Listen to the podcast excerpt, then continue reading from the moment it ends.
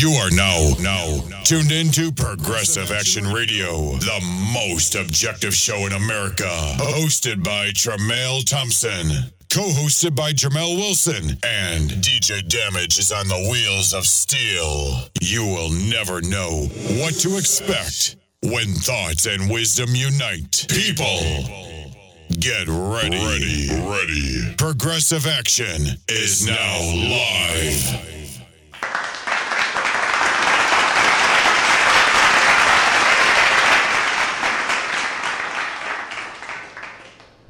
Good morning, good afternoon, good evening, ladies and gentlemen. Progressive Action Radio is back after taking a week off.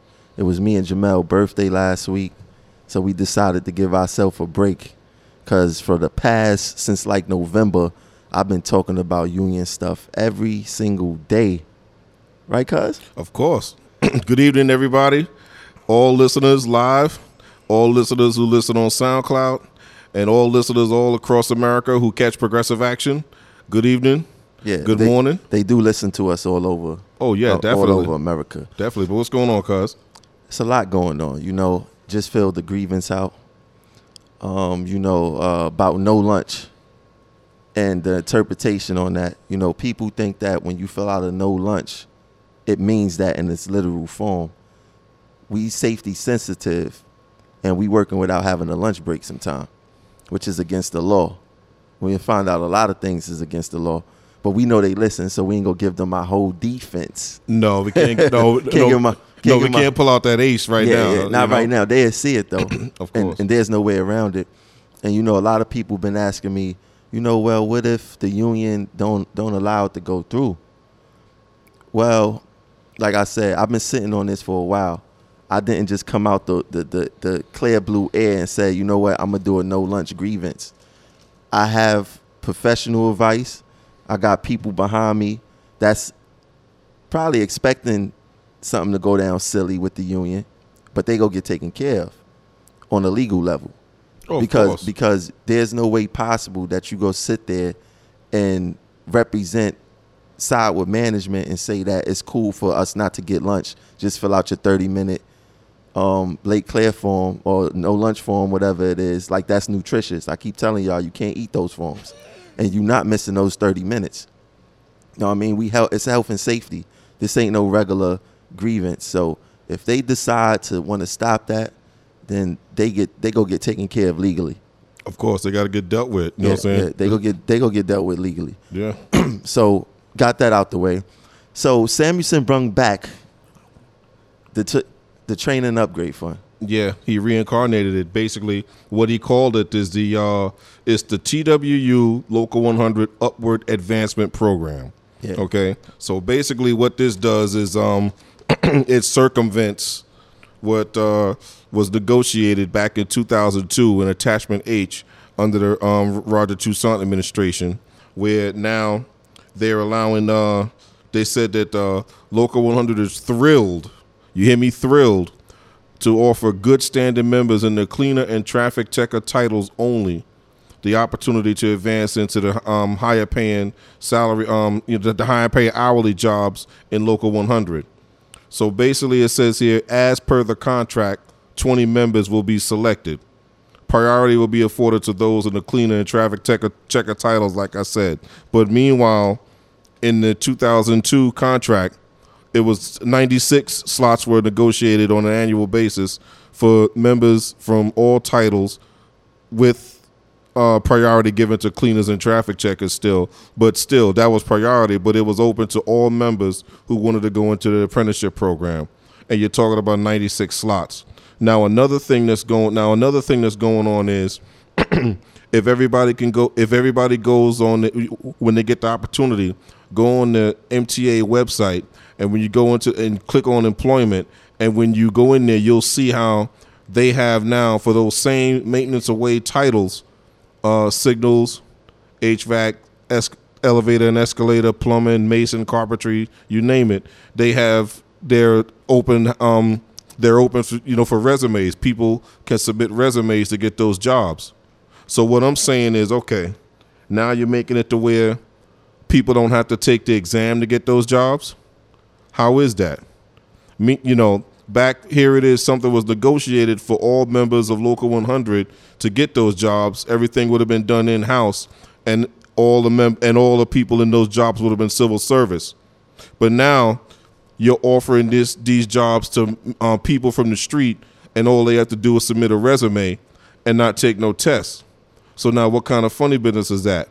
See, number one, you know, these guys want to create a good old boys club somewhere, but you better be careful in doing so because you give the MTA the avenue to possibly try to eliminate civil service because you you have that to where you would have all these people on the property who wouldn't be civil service, and then also um, to go along with them hiring non-civil service bus drivers, you know. So that's what I mean. Where I say the MTA can't take it upon themselves to do away with civil service, but they can go to the state house. They can go to the state senate and say, "Listen, we have all these members. We have all these people on the property now who are not civil service. So we really don't need civil service here." Well, yeah, but is traffic check isn't clean as civil service? They no, not- they're right? not civil service. So I mean, so what's the sense? right. They, And think they're not civil service anyway. Exactly, but but what I'm saying is, if you have people from the street taking the exam, that's what will make a person civil service. You see what? I'm, But so there's no exam for cleaners or traffic checkers. I understand that. So that's so that's what makes it even worse. yeah, the fact that you're taking the two titles that are non-civil service, and you put them in there. Hell, you can't. Station agents would be, um, you know. You're not even allowing station agents to take that opportunity to get that job. And station agents are civil service because they took the exam. Yeah, I think that they just what they when you think about it, they just taking. It, they realize it's not civil service, so they might as well just fill it up with anybody because the whole cleaner and traffic checker thing. Um, I mean, it should be a test for every job. Of course. You know what I'm saying? That's what the union should fought should have fought for. All those jobs you have to take a test for, but they been got rid of the, uh, you know, the cleaners being civil servants. I don't. I thought it was a test. I didn't even know how you get hired for that. Right. The cleaners, um, the cleaners title, for what I understand, is that's a what do they what do they call that again? That's a, um, I forgot what it's called, but anyway, traffic checkers are non-civil service because they fall under MaBSTOA, and cleaners, of course, are not civil service. See, I, I, the problem is I don't care what they do if they taking resumes or whatever, but the problem once again is with the union. The union is lying. They said that according to the collective bargaining agreement, was 20 members would be selected for the program. That's not what the collective bargaining agreement says. If they give us 96, the union negotiated 96, and the and MTA wanted to do 300, then that's their issue. My problem is with once again, it's the union, not the MTA. Right. Know what I mean? So if they gave us 96 positions, I wouldn't care what the MTA resume say, or if they re- looking for resume employees. It wouldn't matter to me. It's just that the union is lying again, the same way they did with the cleaners bill. They said it was passed when it wasn't passed. You know what I'm saying? They lying with this, talking about oh it's 20 spots. It's not 20 spots. It's not. It's supposed to be 96 according to the contract, unless, like I said, part of the new contract is done already, and he and he leaked it out. And he leaked it out by exactly without being conscious of it. Yeah, he leaked it out. So if the new MOU come about and it says 20 positions, then we know that he did this contract way in advance. This guy talking about going on strike. How can you he ain't ruling out a strike. How can't you not rule out a strike and you don't tell your your workers, your your, your members that look, we need to financially prepare for a strike. Start putting a little bit of money to the side just in case we do strike. He hasn't said anything. No. Know what I mean? And all right, the the the bylaws or whatever may say start negotiating in November. It don't give you no rules as when to start really rallying up your members. There's no rules in that. So when you go start that, you you you you di- you taking these private meetings upstate to Tarrytown, New York, to to to have meetings, and all the offices is not even there. How you go even think about calling a strike and you don't have every officer there? You got your, your basically your friends and the people that you trust, because y'all know y'all bullshitting the members. Exactly. You know what I'm saying? So these guys, these guys is is is crazy. My my problem is with the union, certain certain people in the union, mainly the president. He's lying to us. He needs to get questioned. I, I can't wait to run across him. Yeah, but like I said, my biggest again, no matter what, My big concern is civil service because even the grievance today that you filed, uh, uh, uh, excuse me, the, the grievance yesterday that you filed, it's like, listen, here it is. We're citing civil service law. We're running and we're researching this. But again, without that civil service stronghold, we wouldn't even have that leg to stand on. That's and untrue. That's, untrue because um, whether you civil service or not, you still fall up under that law. Right, but if these again, if you circumvent that law and they say, okay, we don't fall up under that law, that's what I mean. With you know, that's what I'm talking about. If we don't fall up under that law, then what do we have to? What leg do we have to stand on? But everybody falls up under that law. They, they, they, that's just like saying we they go take something enormous. Everybody, whether you civil service or not, everybody falls up under that law. And and they, and even if they don't got that, the civil service law says the same thing the Department of Labor says. They they both similar, and managers and everybody fall up under that. Every yeah, everybody falls up under, but it's still it's still not good to lose that to lose that.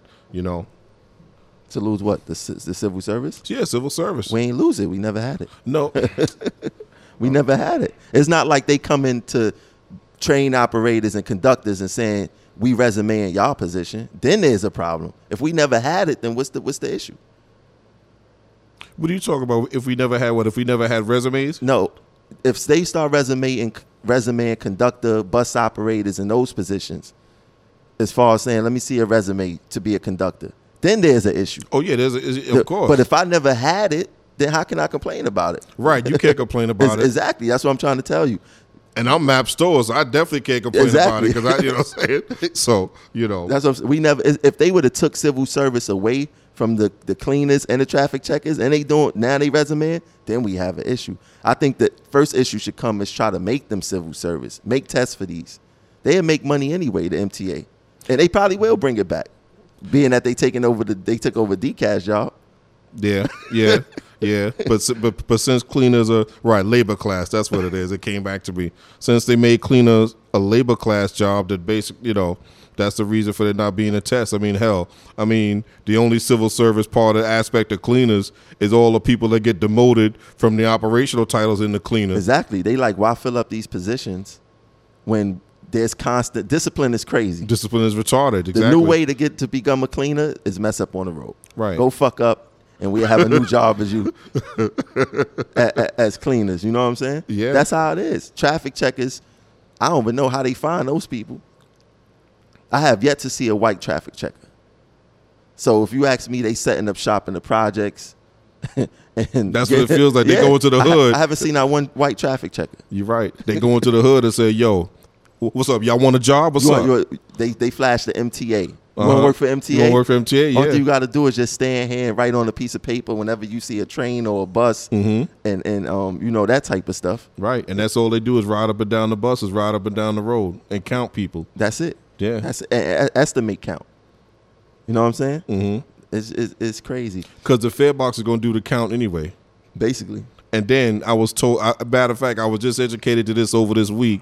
They're gonna, um, in the near future, they're gonna install like a some type of radar detector or laser detector on buses, and it's gonna do a count of every individual that comes th- through those doors. So even fare beaters are gonna be counted, so that that way they know how many people are on the buses. So the days of the fare box counting people, it's gonna be a thing of the past. yeah. Now we were speaking about things like I said. We may have been off the air, but we was talking about things anyway. Um, this is something that you like. Why don't they cash out OTO time instead of letting us bank it? You know what I mean? At the end of the year, you got to cash it out. Why you don't think they don't let us bank it? Let it carry over to the next year.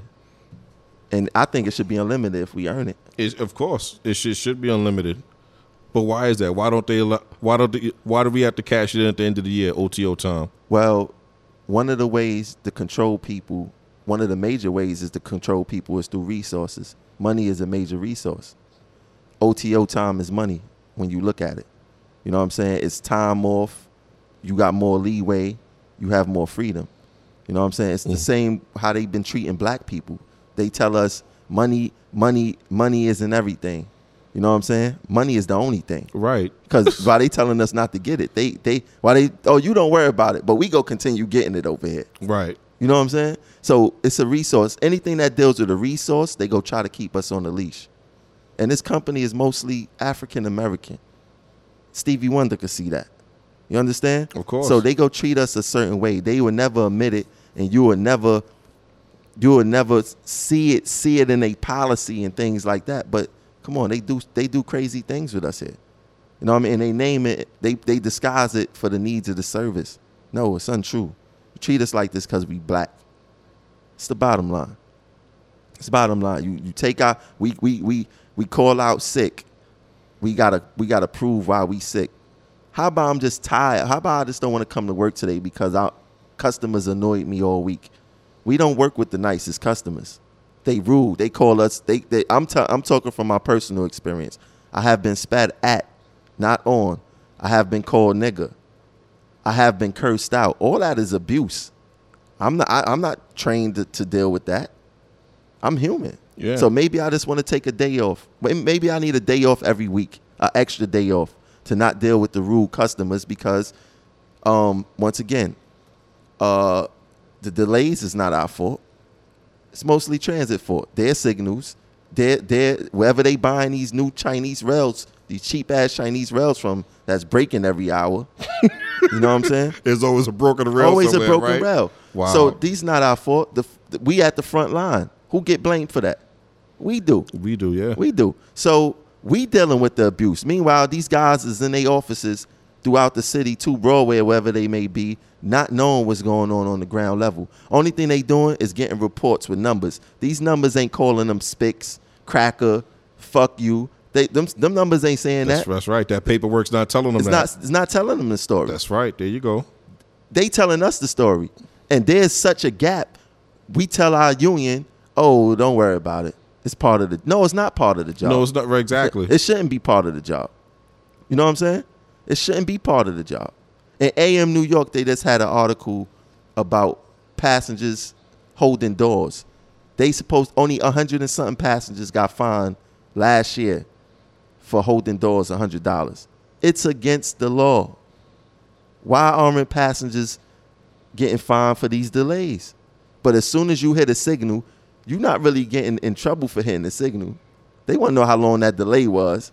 And then for some reason, the delay minutes coincide with the amount of days they give you. Really. yeah. So so so if you so if you're delayed there five minutes, You gonna get five you days. gonna get five days. You gonna get five days. Because you delayed their service five minutes.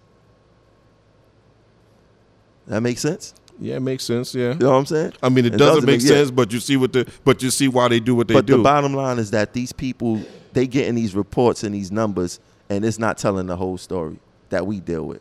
Right. You know what I'm saying? I need a day. I be needing more than a day off to get my mind right. And then as soon as I spaz on somebody, I'm in trouble. and physically it's it's not simple because you know let's not just talk about the people let's just talk about the people you know the members like the cleaners and the, and the, and the people who work underground think about the people who work underground those track workers and Samuelsen should know that the track workers those maintenance away people in this unbearable heat that we had over this summer think about that it's hotter downstairs than it is upstairs Yeah, in the street The trains is emitting crazy The trains is because of the AC systems on the trains. you know what I'm saying? Exactly. right, right. And the compressors and all that stuff. So that's what I mean where I say, yo, think about the members down there that have on those clothes. It- It's not like you could and it's not like you can work in a wife beater.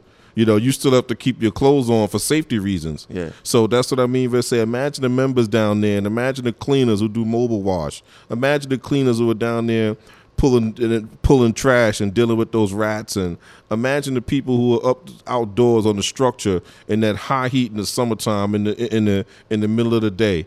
That's another thing. It's like how do they not expect you how do they not expect your body to break down? Even if you're young 25 years old with a six pack and you're good shape and 30 years old or whatever you still need that break man Now you was talking about the cleaners and pulling garbage and, and things like that. Right. Let's get this clear. The MTA don't care about cleaners. When when us as colored folks started getting this job, what was our first jobs?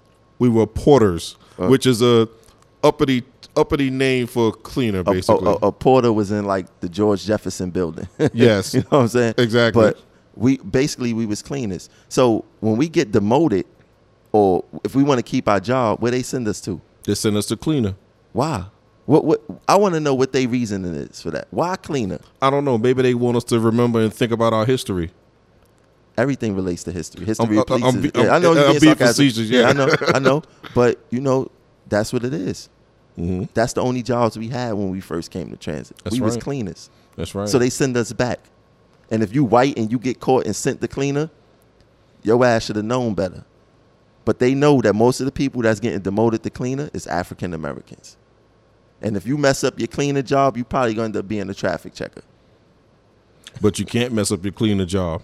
People mess up their cleaner jobs. Wow. If you mess up the cleaner job, I don't, don't know what else to tell you. Yeah, because there's no restrictions. But introduce our guest. Okay, so this evening, everybody, we have our first guest. This is Miss. We have Mr. Maurice Jenkins, former vice president of the stations department, in the studio tonight.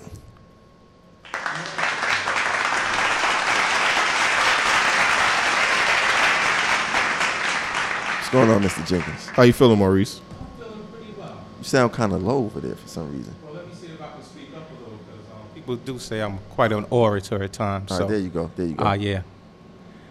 Okay, so um, like I said, um, good morning, gentlemen, and thank you for inviting me to your location. No problem. No problem. It's a pleasure to have you. yeah, yeah. I really enjoy your show. Um, you give a lot of information, and it's something that our members need. We appreciate it. You know, Mr. Mr. Jenkins, you know, he he been my little bit of friend on Facebook. We ain't gonna talk about we ain't gonna talk about the business, but he's been he's been very informational on on providing certain insights into the some people in the union who who's not good people. And Well, is that. I feel that things that are put in the darkness need to be illuminated. I agree. You know, um, when we came into office, we came in on a slate, a campaign platform of transparency. So, in the efforts of having things transparent, I just needed to illuminate you on a few things. Thank you, sir. thank you, thank you, thank you, thank you, thank you. So what's going on with, with, with, with you today? What's your thoughts on transit life, the union? Let's start with the union. What's your thoughts on uni- on the union? Well, I have a lot of thoughts on the union, but before I get into that, um, if I may, you guys were just having a discussion, and it's about the cleaner title. Yeah. okay. yeah. Yes. Okay, so um, the reason why the cleaner title right now is labor class is because of the WEP program. Before the WEP program, we did have our cleaners, civil service. They did take a test to come onto the property. However, the WEP program is supposed to afford people who are underprivileged the opportunity for employment. Correct. So, in order to give them that, they had to take away that civil service title and make the labor class title, which is pseudo civil service. They have the benefits of civil service without having to go through the rigors of the test process. And that made it convenient for them to come onto the property. Um, a lot of people complained about their past being called labor class because they were porters when I first came on. Because I'm a dinosaur. I'm gonna keep it real. But um, over time, we found that the system doesn't work. All right, for whatever reason it is, you don't have enough people coming on to make the WEP program what it was envisioned to be at the beginning as a way for people to bring themselves up, to to be functioning parts of society, to let's say enhance the economy by being able to buy goods in the economy because now they're employed. Correct. So they haven't hired enough WEP. So what you have is the WEP program being another way of industrialized slavery. Basically. You know, How many how many people you think they they bring in through WEP? per year. Yeah. It depends on whether our attrition process is. You know, we have people who are getting promoted. You have people who are retiring. You also have people who, like you said earlier, for lack of a better term, getting terminated. Yeah. All right. So when we factor in all those different areas, it might be 20, 30. It depends on what the needs of the authority are at that time. Because that's interesting. The authority is bringing in more WEP workers than the union is promoting people from those titles. You get what I'm saying? I get what you're saying. Yeah. That's, that's crazy. So it's gonna be a standstill regardless, because you could come in as a WEP worker, become a cleaner, and then transfer to another high uh, trade. You know what I'm saying? But at 20 people, how fast you expect for it to move? Well, that's something. sorry.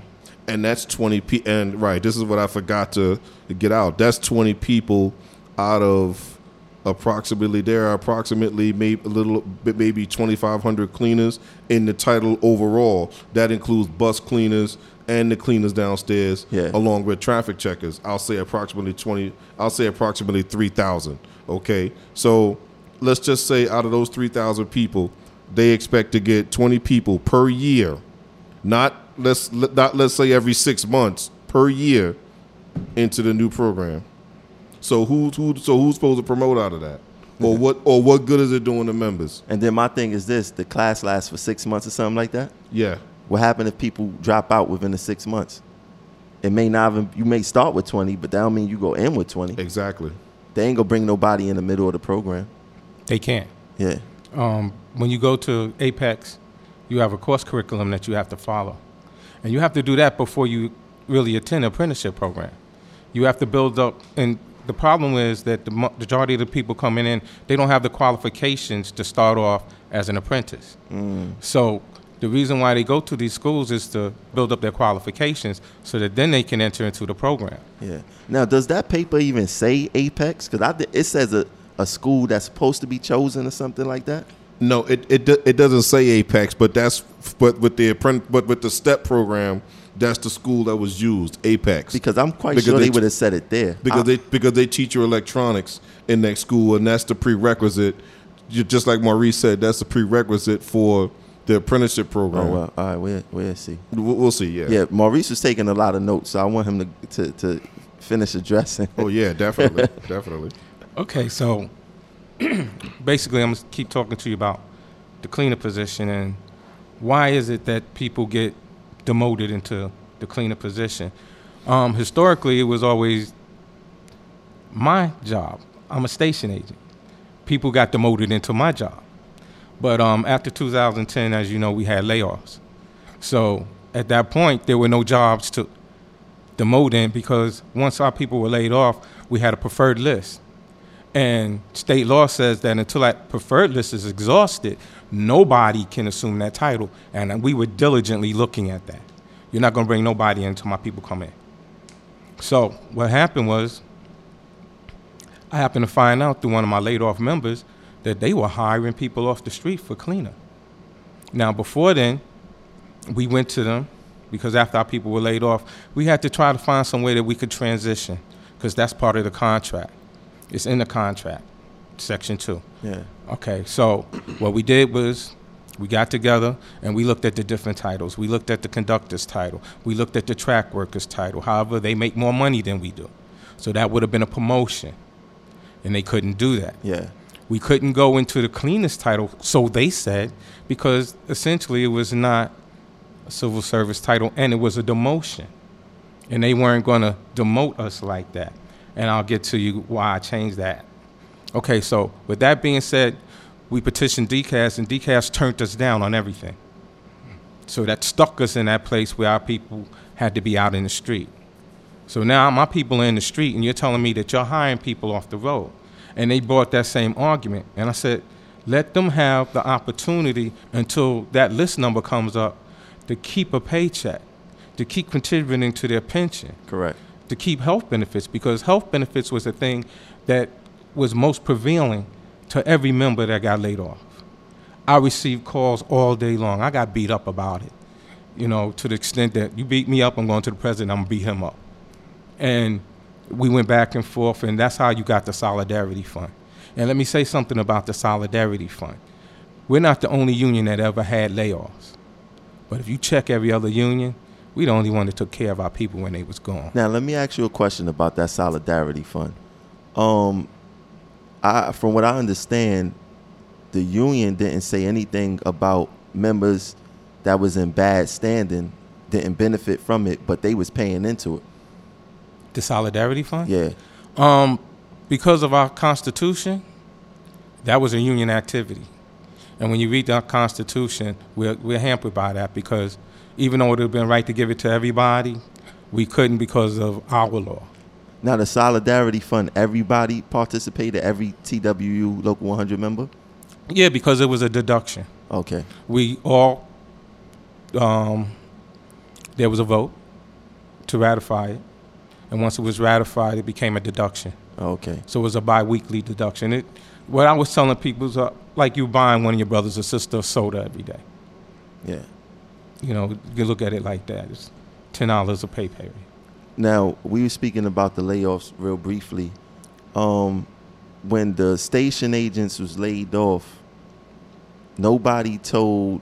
I don't know if it was transit or whoever that um, there wasn't no more contributions until their their uh, 401ks, 457s, and things like that.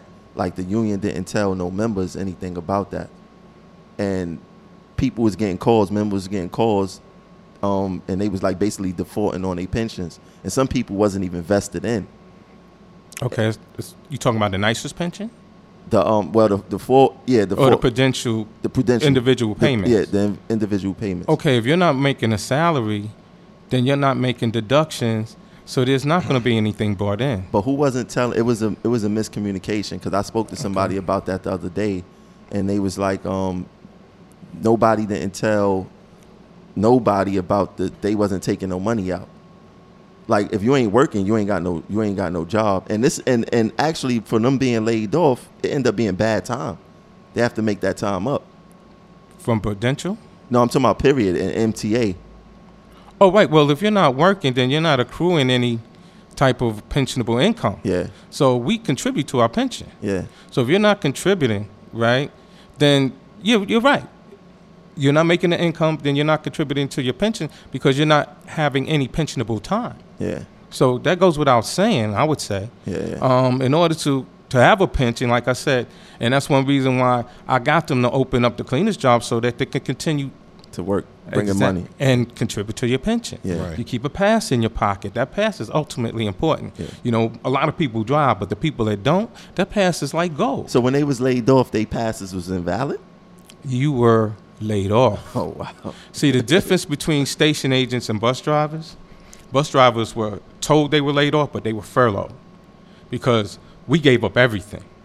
When we went down there, the PS 248, we gave up everything. Our uniforms, any literature that we had, our pass and our badge. Yeah, I remember because I, I got a friend who was a station agent that got laid off. She's a supervisor now in stations, but uh, yeah, I, I remember her telling me uh, they had to they had to turn in everything. I said, "What?" Back then, I was like, "Wow, that's it was blowing my mind." So let me ask you a question about the between the layoff and the demotion. So you trying to say prior to 2010, like I'm a conductor, if I messed up, they would have demoted me to a station a station agent. Yeah. It was never a cleaner before 2010. If it was, it was rare. We were the dumping ground. We demoted to cleaner. Everybody else demoted to us. Mm, that's interesting. That's interesting. Because why Because- would they demote you to, to mess with money? yeah, right. Well, it depends on exactly what your infraction was, because not everybody is demoted because of discipline. If you have health reasons that you cannot perform your duties, yeah, then that's a medical demotion. It's not a demotion; it's a reclassification. yeah. So we had people reclassed to our department. You know, like I said, we were the dumping ground. Right. That's just like in buses. Um, again, the dumping ground for medical reclasses was property protection. Okay, and in and as far as discipline, the dumping ground was cleaner. So, all right, because you got you got dumped to a cleaner, Yeah. but you MaBSTOA though. On MaBSTOA, yeah. So do you think that's the difference? Uh, you think do you think that they could have dumped you somewhere else? no, they couldn't because I'm MaBSTOA. Oh, okay. They couldn't dump me to be a CTA because again, at that time, way back then, that was uh, again that was it was civil service back then, back in 2001, 2002. So Oh yeah, they so could- yeah, yeah, so they couldn't do it. Yes, you- yes. So you know they couldn't do that. You know any TA bus drivers that got demoted? What they got demoted to? Oh, I'm sure there's plenty. I mean, again, they got demoted to uh, Cleaners too? cleaners. Yeah. Oh, okay. Mm-hmm. Let me ask you a question: Was that before bus consolidation? Yes. Exactly, because when you had bus consolidation, what you had was TA merging with OA. So now those those classifications are no longer as broad as they were. So now you can do that. Yeah, now they can do that. Yeah, I mean, even though everybody who I still see gets demoted in MaBSTOA, they they end up in a MaBSTOA depot. But yeah, you know, they end up in a MaBSTOA garage. You know, but lately they've had a few cleaners who they've tried to. It's it's something that they lately it it's been something that they've been trying to experiment with as far as um just like what you said. You know, with the consolidation they could send these cleaners anywhere and to do anything, you know. So I'm like, wow, that's crazy. But basically, I'm an you know like you know I'm an original MaBSTOA person. I'm the last I'm the last of the Mohegans as you call it. So that's what I mean when I say I'm away. I couldn't go anywhere else. You yeah, know. yeah, Yeah. yeah. That's cool. So, you was um a union rep from what years? Nah, I've only been a vice president Yeah, okay. From what years? from 10,000. I mean, 2000, Now you, 2010. now you said you was a dinosaur, but not.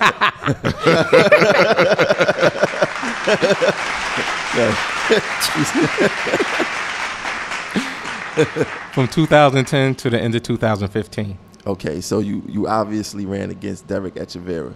In the last election, I did. And what's your thoughts on on Echeverria, his job that he's doing now? I can only go by what I hear. And my mom always told me if I don't have nothing nice to say, you hear crickets.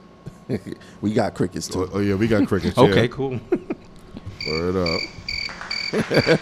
I'll leave it like that. You know, um, we have to get Echeverria up here. Yeah, well, hell, I mean, if he speaks with Joe Bermudez, then he ain't coming up here. Yeah, he ain't coming up here. You know. So Shit. so why you think you didn't get reelected? One, uh, I ran as an independent. And it's almost impossible for independents to get elected. That's Right. just the, the nature of the beast. Yeah. Well, Crystal Young, she ran independent. That's why I said almost impossible. almost impossible, And she ran Any- she ran as a black female too. yeah. So, So, she had all types of odds against her. right. So anything is possible. Because definitely in buses, that's how it is. When you run in these depots, you know, again, you could get more numbers independently. You could beat, you know, you could beat out the incumbent, but the incumbents usually always win because of the slate. So it's the slate that's always it's the slate that always carries people. Yeah. Well, in reality, right, you don't get voted in, you get voted out. So if you have an administration that hasn't incurred that much disfavor, you're not going to get voted in. That's just the way it is historically, Yeah. you know. But history is liable to change from current events. current events. I like that. Yeah, definitely, definitely. But um, yeah, this you know you're talking about a serious status quo. You know, now let me ask you something. Um, I want everybody to know how long have you been on the job? About 34, 35 years. Said since 1981. 81. Wow. What was the system like back then? Oh man, it was beautiful. you know, it it was a kind of gentle nation. You know, the way we carried ourselves, the way we thought about the job. We were all happy to be here. You know, um, there was no demoralization. We was just happy. You know, I was I was a kid when I came on this job. You know, and when I got the job, my family said, "Oh yeah, we work for transit." Never once did one of them get up at ten o'clock at night to come out in the snow. to come out in the snow with, and, and be in the booth with you. Yeah. Especially the way the system looked back then, back in those days. Well, right? you know, that was the beginning of the crack wars. And I call it the crack wars because you had a high profile drug trade going on. And when I came on the station, I knew who had the best that night because their caps were in the drain. So whatever color it was, I knew what team had it. so this week it was the red. Next week it might be the green. Then I saw the blue, you know, and it, it was a different environment because I worked at night. So when they made that record, the freaks come out at night, they weren't lying. they weren't lying. What, Why you decide to run um independent? That's a good question. Um, we had a vote, and it was for who would be the best leader in our department. Out of who? Me and Derek Echeverria. Okay. And um, I can put my record up against what he's done so far and let you decide for yourself who was a better candidate. Okay, that's fair. Okay, so if you want to know some of the things I've done, Yes, why not? That's what. That's why you're here. That's Great. exactly. so let's look at one of the things that I've done that had never been done in my department before. Stations Department has always been a stepchild of the entire authority. and that's within the union and within management. Even though we're the face of the authority, we've always been looked at like we were the bottom of the shoe. There was no respect with our department. So coming into office, it was my design, my desire to change that, to change the people, the way people perceived us. Because for one, this union was started by somebody from my department. Mike Quill was a station agent. Okay. So how could you possibly look down upon my department? Maybe it's because the people who led us led us astray. That's just my perspective. Yeah. But I wanted to change that. So one of the things I did coming in was to make sure that we had a location basically on the shop floor, which was a station. For us, our shop is the station. We've never had that where somebody can call directly from the booth and get contact with their union leadership. Okay. And notice why I said union leadership. I'm not saying union because no matter who you are, no matter when you came into here, you're union. So I don't use that term when I'm speaking on the leadership, calling them the union, because the governing body is our membership, Correct. and we dictate our leadership. And once our leaders don't adhere to our dictates, they get replaced. Well, that seemed like a thing of the past. I don't think that's work. That's how it works now. No, periodically it does. What happens is, right now, you don't have enough dissension to make that possible. When you do have a lot of dissension, you have a high voter turnout. We haven't had a, a high voter turnout since when? 2010 when we first came in? Mhm. So you look at that, and once people get incensed and they get upset and they feel that this current administration isn't serving their needs, then they'll take action. And the only way they can do that is being informed. Yeah. You know, and it happens, it happens. If it doesn't, it doesn't. And that's the true test of a leader, how much you've contributed to your membership to have them believe in you. Yeah. Yeah, that's that's. I mean, even though I, I, I have a different philosophy on that, I think that um, it's about popularity now, and who you convince and who's your friend. It's not about who's handling the issues, because I believe that certain people wouldn't have got voted in if it was about the issues. Well, because you somebody like you coming coming in and you you talk very well. That's what i understand. A lot of these guys come here to, you, you speak we speak to y'all. Y'all talk well.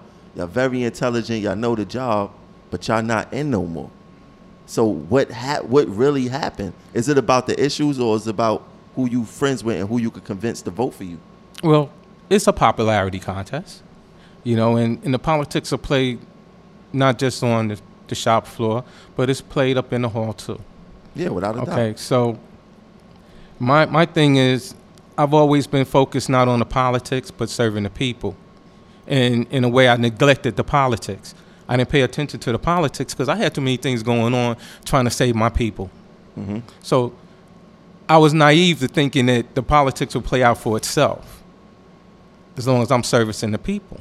i would have thought that too But this is bizarro land, man. It don't work like but, that. but i would have thought that too if you're taking care of the people the people vote for you not the politics Right. But then you have to understand the culture down here. You know how many people say, "Oh yeah, you didn't get elected." Yeah, did you vote? Oh, I thought you was gonna win. And you know what's crazy? I, I do the same thing with my, my um, clothing company. Is that people always ask me how good you doing, and I always ask them, "Well, did you buy something? did you? You know what I'm saying? I'm doing good. My clothing is selling, but did you buy something? Right. It's basic. It's basically subliminally, subliminally your way of saying, "Well, listen, don't worry about everybody else. Don't worry about how the business is going. If you like, if if if you if they like what you're selling, go ahead and buy it. Play don't your- worry about play- everybody play your else. Part. And it's the same thing Play with, your- with, with, the voting. exactly. It's just that people think, "Oh, Maurice got it. I don't need to vote for him. He got this in the bag." No, I don't got it in the bag. Right. That's why I need you as an individual to help. But this is a black people thing. Exactly. You know what I'm saying? It's a culture Yeah. thing. culture, yeah. yeah. It's- And you know what I wanted to ask you is, um, how do you think you got elected back in 2010 when you got elected? You don't get voted in, you get voted out. people just weren't happy with their current administration. I mean, think about it. If you look at my department, I'm potentially the first vice president who's never served office. The only office I ever held was vice president. So you basically came in from From the shop floor, guns blazing. Mm. You know, because when I came in, they were going to institute something that they had been trying for a few years. 2008, they came to us and told us that we're going to have mass booth closings and it's going to lead to layoffs. And we came before the administration at that time, and they said, well, they're just bluffing because we're coming up with a contract. So, what I did personally, and me and my group, we got together and we leafleted all those stations in our areas that were going to be closed. I even held the protest rally on 125th Street because I live in Harlem. I had to do that myself, so the turnout wasn't great. I'm not going to front because we didn't have the resources or the backing of our organization, of our leadership. So people saw the effort that we were putting out, and they weren't happy with the amount of response that we had from our leadership in assisting us with our ordeal, and they showed their displeasure. okay. Now let me ask you. You started in basically 1981. Yeah. So you came in on the tail end of the 1980 strike, yeah. And you like you was definitely here for the 2005 strike. Yeah. So you one of the few guests that could tell us the morale from both strikes and how the members were and and you know because a lot of people wasn't happy with the 2005 strike. I don't know much about the um the 1980 strike, but maybe you could tell us a little bit about the the, the morale of the of the, the members in during the 1980 strike and tell us your opinion on the 2005 strike. I don't think there was as much dissension in 80 as it was in 2005 because you have to remember we got significant gains out of that strike. Although that strike was two weeks long, we got a cost of living raise. Okay. We got significant wage increases. We got job rule changes. So we got a lot out of that contract. And um, I was speaking with Jamel and I was telling him the significance of getting significant gains out of a contract that you have a strike for. Okay. Because in preceding contracts, the contracts that come after that, the negotiation process is give and take. So if you've gotten significant gains, now you can negotiate and give certain things back so that you can get what is underlying for every member, and that's wage increases. Okay, because we look at three things wages, pensions, and benefits. Pensions, pensionable income, that's legislative. Okay, so like Roger said, we can talk about it and then go before legislature to get certain changes enacted. But majority of that is done up in Albany. However, wages and benefits is done on this level. And work rules. Exactly. Yeah. Exactly. So the work rule changes mainly is a divisional aspect of Yeah. what we do. Yeah. Okay, that's not a main table. Main table thing is basically wages and benefits. You know, so and that's a, that's our health benefits and so on. Yeah. So we got significant increases in all of those areas. However, in the preceding years, some of that was given back. We lost that cola, and that was sweet. I was getting paid every three months. So What, what is cola? cost of living allowance. Oh, okay. So yeah, that was a big thing. How we lose that? That's, that's I wasn't active at that point. Oh, okay. so I just knew it was gone. You know, we were getting paid every week. Yeah. Did I mention that to you? You knew we was getting paid every week at one time, right? Yeah, of Oh, course. who I was, oh, you know what? It was because of the um the 70-30 thing. The 70-30 mentioned something about weekly. So I was trying to figure out when were, when was we getting paid every week? Because the 70-30 was affecting weekly, not bi-weekly. Yeah, um, Willie James. That was given up under Willie James in 1996. Do you agree with 70-30? Do I agree with it? The extortion plan? Oh boy. Let's look at 70 30, right? It's not for me to dictate what somebody's livelihood is. I don't know what their financial situation is. Correct. All right. So that 70 30 thing was, was really devised to not hurt our membership. However, that's not how it worked out. Because I think since the authority does get some type of benefit from the extortion plan, they push leverage for the extortion plan.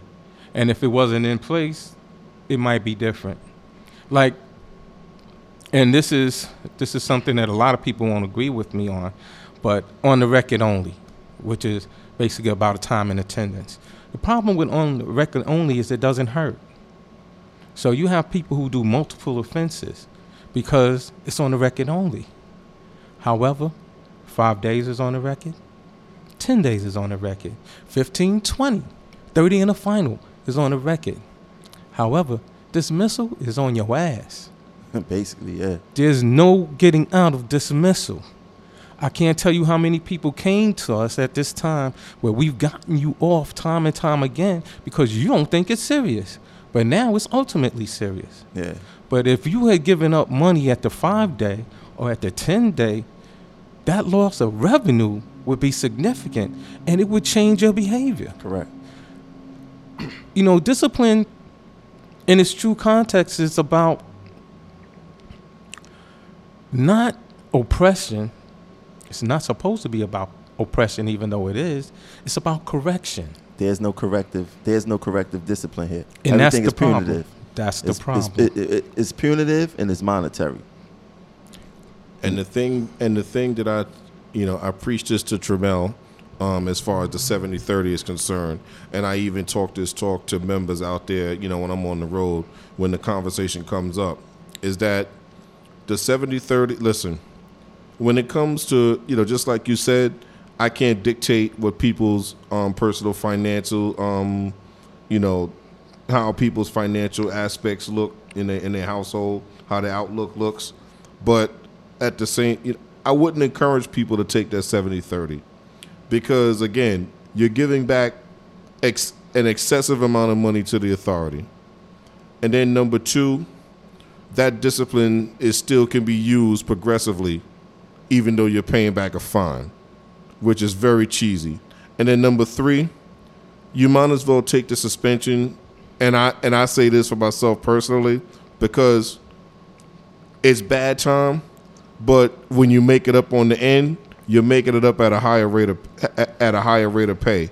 Because let's say you get a let's say you get a 20 day suspension right now a, as a conductor making thirty dollars an hour. Okay, so let's just say, um, you know, you go to retire 15 years from now and the hourly rate is let's say 45 or 50 dollars an hour. But think about it. You're making up that bad time whatever you have at 45 or 50 dollars an hour. Yeah, think about it. Well, that's one thing money. to think about if you don't have a mortgage to pay and you can't afford to be out for four or five Ex- weeks. exactly. Well, well like i said i can't dictate what nobody's financial house looks like you know but if you can do it go ahead you know go ahead and stay out and make and, and make more money you See, know? I- now, you mentioned that, you know, 70 30 could work both ways. And I think the MTA try to make it seem like, well, it's more beneficial to you than me. No, you have to make the service. So I think that if the MTA decides to say, you know what, no more 70 30, straight suspensions, it's going to be a lot of ABDs, it's going to be a lot of drop trips. Tr- trains and buses is not going to be going out because they go finally see how detrimental their own, their own discipline system is. Well, as, far as the discipline system, I think that you know overall we need to have more interaction out in the field. Things shouldn't get down to two Broadway. A lot of the cases that come down to two Broadway are things that could have been settled out on the road. Well, they break their own policy, and I don't, I don't understand how they allow that to happen. It's something called command discipline, where if it's if it's less than five days, could be handled in house. But how do we know what's how many days is what? When we go down there, y'all throw all types of numbers. People first incidence is twenty days. What are you? What are you? What are you? Where you getting these numbers from? Well, a lot of that is they're magicians.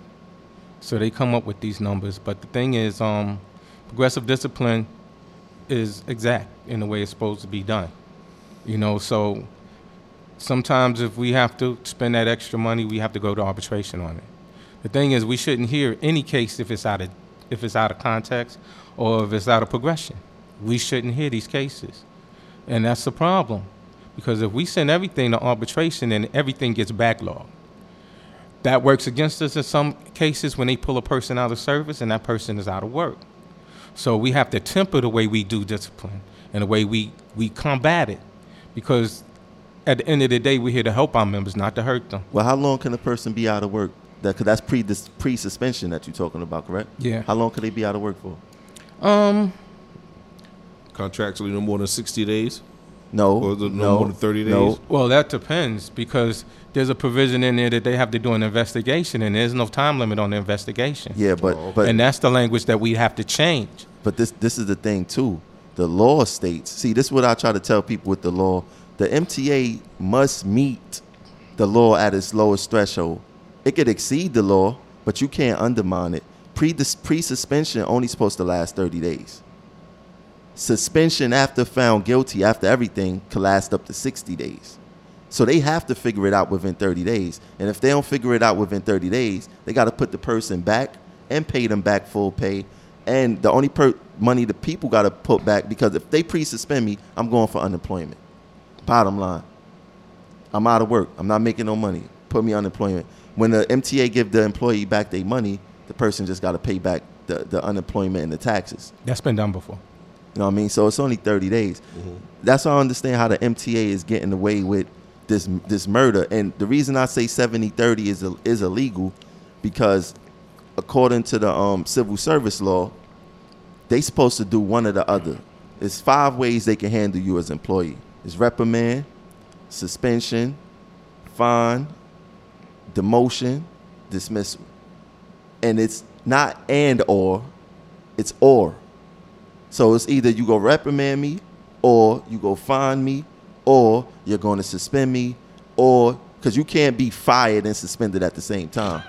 So, so then 70-30 is essentially a fine. That's what I've been saying this whole time. So now the, the law on the fine is the fine must not exceed more than hundred dollars. Once Okay. again, we are civil we, we are civil servants, and we not millionaires. We don't work in corporate America where we get bonuses and, and all this other stuff. They already know that we don't make a lot of money. If the fine, if the law says that the fine's not supposed to exceed more than hundred dollars, then who came up with the thirty percent and making that legit. You know what I'm saying? It's not supposed to exceed more than hundred dollars, Well, I don't know what year that was contractually put into our contract. but it need to be contested. Because even if it happened in the '70s before the law was enacted, now the law is here. Just like how FMLA, it wasn't there in prior years, but when it came on the scene, the companies had to adjust. Definitely. They had to adjust. The MTA, I don't believe, adjusted on everything. All right, you can fine us, but follow the law. You can't fine us more than $100. Now, the argument, if it goes to court, may be look, 30% isn't a lot of money. Well, that's subjective. And when things become subjective, what do you do? You either go to the contract or you go to the law.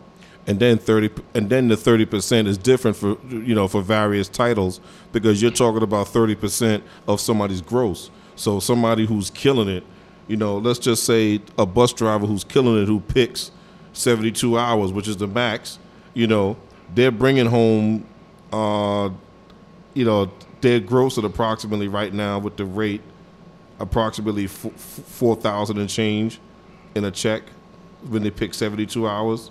So imagine 30% of that. I don't think they can go by run pay.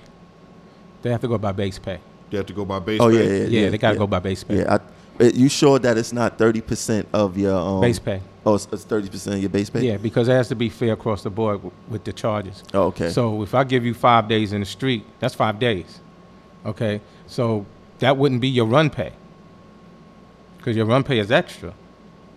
It just happens that you won't be getting the extra, but they can't charge you that run pay. So if they're going to charge you thirty percent, it has to be at a base. Okay. Oh, okay. Now, but but still in all, it's it's illegal because I think thirty percent is is absurd. You know what I'm saying? I'm and somebody be like, oh no, that's not nothing.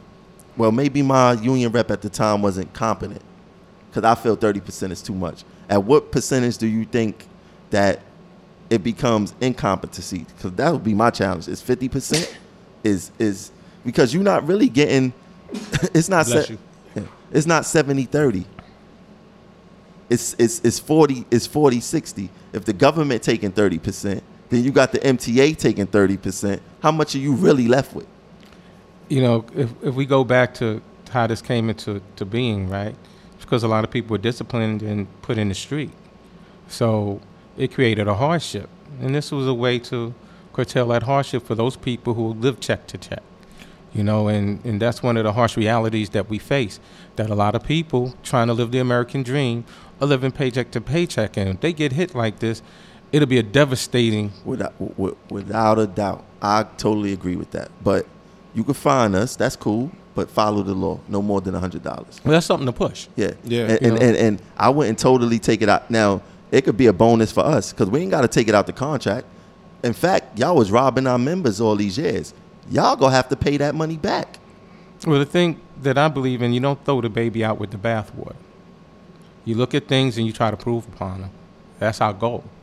You know, you don't want to eliminate something that has a potential to be Yeah. saving Yeah. in the yeah. We don't want to eliminate, but we want to say, all right, fine, you can fine us, but not more than hundred dollars. So we want to enhance it. Yeah. So, we, we got to meet the law at the at its lowest threshold because right now you just undermining the law. We go find y'all thirty percent. We don't care what it is. Exactly, because just like the up, you know, I keep, uh, I know it's redundant for me, but the upcoming law with child care and, and maternity paternity, where by 2021 or whatever it is, they have to, um, it'll be a state law to where everybody gets 12 weeks leave whenever they have a baby at six, and they're paid 67 percent. Now, basically, again, just like Tremel said, the MTA is gonna is when the time comes is gonna have to meet that threshold legally by law to give everybody 67%. Now, what our union could do is they could negotiate it to where our members get 100%. Why not? Well, at a minimum, 75. Yeah. A minimum 75, right. But I say 100% because they could afford that. You're not talking about all 30 something thousand members are going to go get somebody pregnant. Like, Yeah, you yeah. know. Well, Yeah. we go after 100 and we, it's just like, have you ever gone to Delancey Street? Yeah, of course. negotiate. Back in Okay, so yeah. yeah, so you know you got money in every pocket, Yeah. right? And that's the way negotiations are done. Yeah. You know, we come because we want to sell them on something, our labor.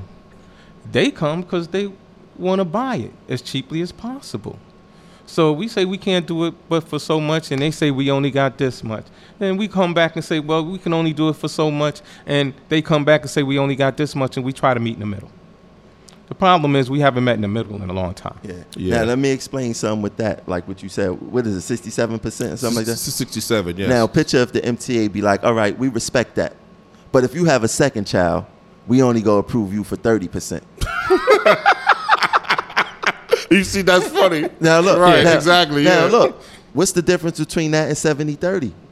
Mm. The law says this, but if you have a second child, if you just happen to have a second child, the law don't say how many kids. But I'm telling you, if you have a second child, we only go co- cover you for thirty percent. And somebody agrees to that. You know what? He, they right. We shouldn't be having kids. Crazy on a job like this. And Exactly. then somebody like me come along and say, "Hold up, the law says this." What is they talking about? That's how change occurs. Exactly. You know, somebody had to negotiate this into the contract. Maybe when they negotiated it, they didn't envision this. Exactly. So now you come with the vision. Yeah. Exactly. So now you have to bring that in, that vision into life. Yeah. Right, and see, I- I told just like I told Tremel, um, you know, to piggyback off of that before that, you know, past presidents, past administrations, in decades past, they really haven't. Um, again, see, you know, when you talk about the the '70s going backwards, you're talking about again, women. First of all, women weren't on the job. Then you're talking about men were the breadwinners. Then you're talking about um, basically, so basically, and then you're talking about a generation of people where the blacks who were here on the job, they were from the majority of them were from the South. Then you're talking about the the you know of course the Irish and Italians. A lot of them immigrated here and got this and got these jobs. So you're talking about people that had they they didn't have moms to run home to, or they didn't have you know it's not like our generation now to where listen guys lose their job they be like all right fuck it I go back home and live with moms or I got or or, or, or somebody somebody's around for them to fall, to fall back on. But when you're talking about a generation of people that they didn't have that to fall back on. So they had to come hard and make and, and make sure that the union, you know, and make sure that the members had the serious gains and make sure the members made money and, and all of that good stuff. But then also when I talk about a generational thing, again, you're talking about older guys that didn't have that same vision that Tramel and myself have now in our 30s going, you know, right now going forward. We see more what this generation needs versus the older generations. Willie James, I mean, I'm not talking bad about them, but they didn't see that. They looked out for their own. They did, they're like, okay, yeah, we'll institute 70 30. So what? Let these members go ahead and pay it. Let them deal with it later on. Well- which is which is what a lot of which is what they did. That was their attitude with a lot of things. They that was in the contract. But you know, in fairness to them, they ain't have to deal with gentrification. They ain't have to deal with the things that we dealing with now. We we they eh, during those times, the transit workers own the houses. They was able to afford to, to, to work and live in the neighborhoods. Oh, of now, course, of course. I mean, listen, We but- can't. Yeah. Of course, yeah. I mean, we can't. You're right. Listen, again, this is our modern day struggle. This is our modern day um, hurdle that we have. But they had their hurdles. Yeah. Trust me, they had their hurdles. Don't think it was sweet. I mean, Their hurdles were massive. The hurdles were, met. yeah. Let's look at the, the living conditions, the working conditions that we exist under now, right? The only place we had air conditioning was in the booths. all right? Um, air conditioning was unheard of. We just had fans. We worked it out. We was, and I tell people, our ancestors are stronger than our greatest athletes today. Take an athlete and put them in the cotton field and have them pick for a week and see what happens to him. We're not as strong as we used to be because technology has given us and afforded us the ability to be comfortable. and, mm-hmm. and lazy. and lazier. That's Well, right. you, I say comfortable. You, You, know you, what I'm saying? you look at something as simple as the remote. exactly. I was the remote. exactly. Or your kids was. yeah, I'm, I'm talking about when I was oh, growing Oh, up. I was the Right. remote. Yeah, You yeah. know, yo, change that channel.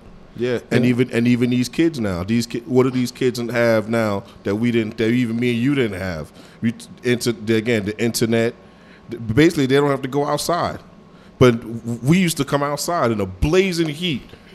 You know what I'm saying? Run around and all run day. around all day. Drink water out of fire hydrant. Drinking exactly water out of the fire hydrant, Exactly. the, quarter, quarter waters, and all of that stuff. So that's what I mean. When I say, yo, it's a difference in the generation. Yeah, yeah. You know? But the gen we we dealing with a lot.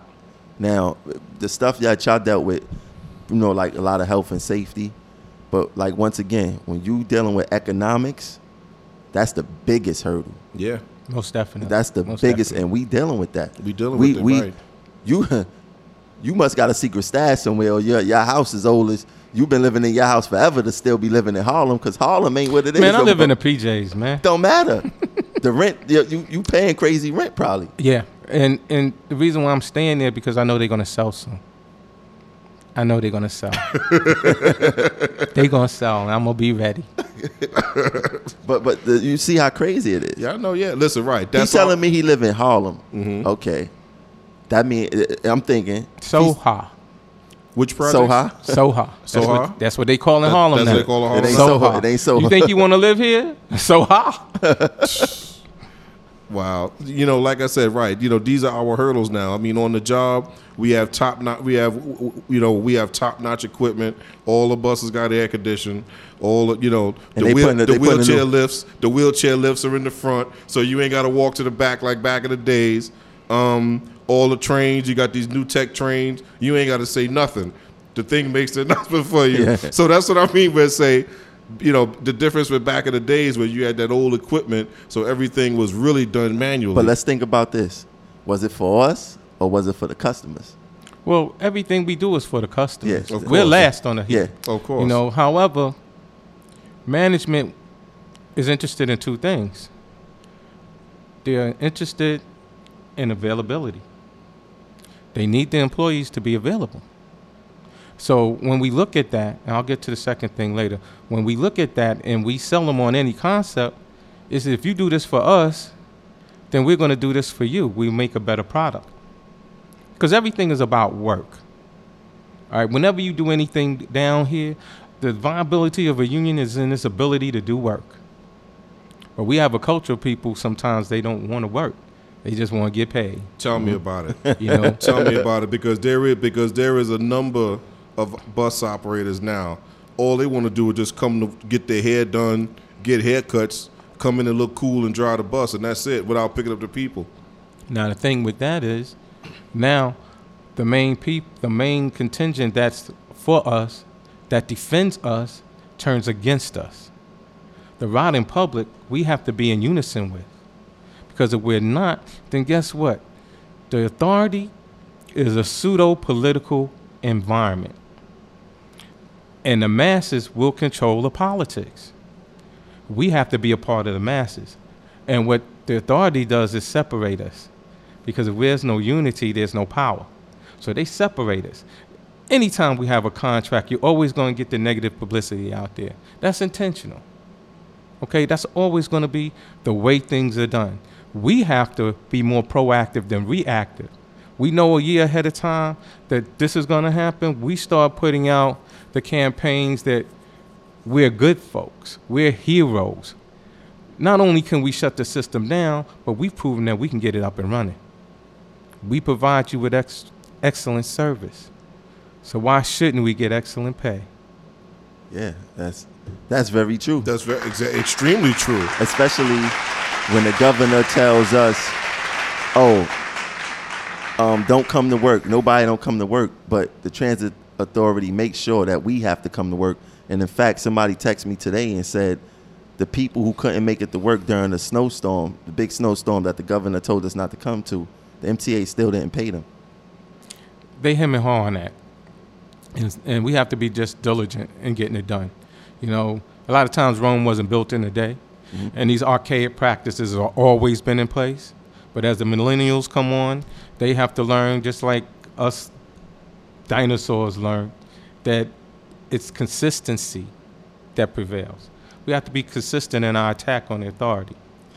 That's true, but you also need the right people to be consistent in attack. You can't have dummies keep going up there and getting rejected.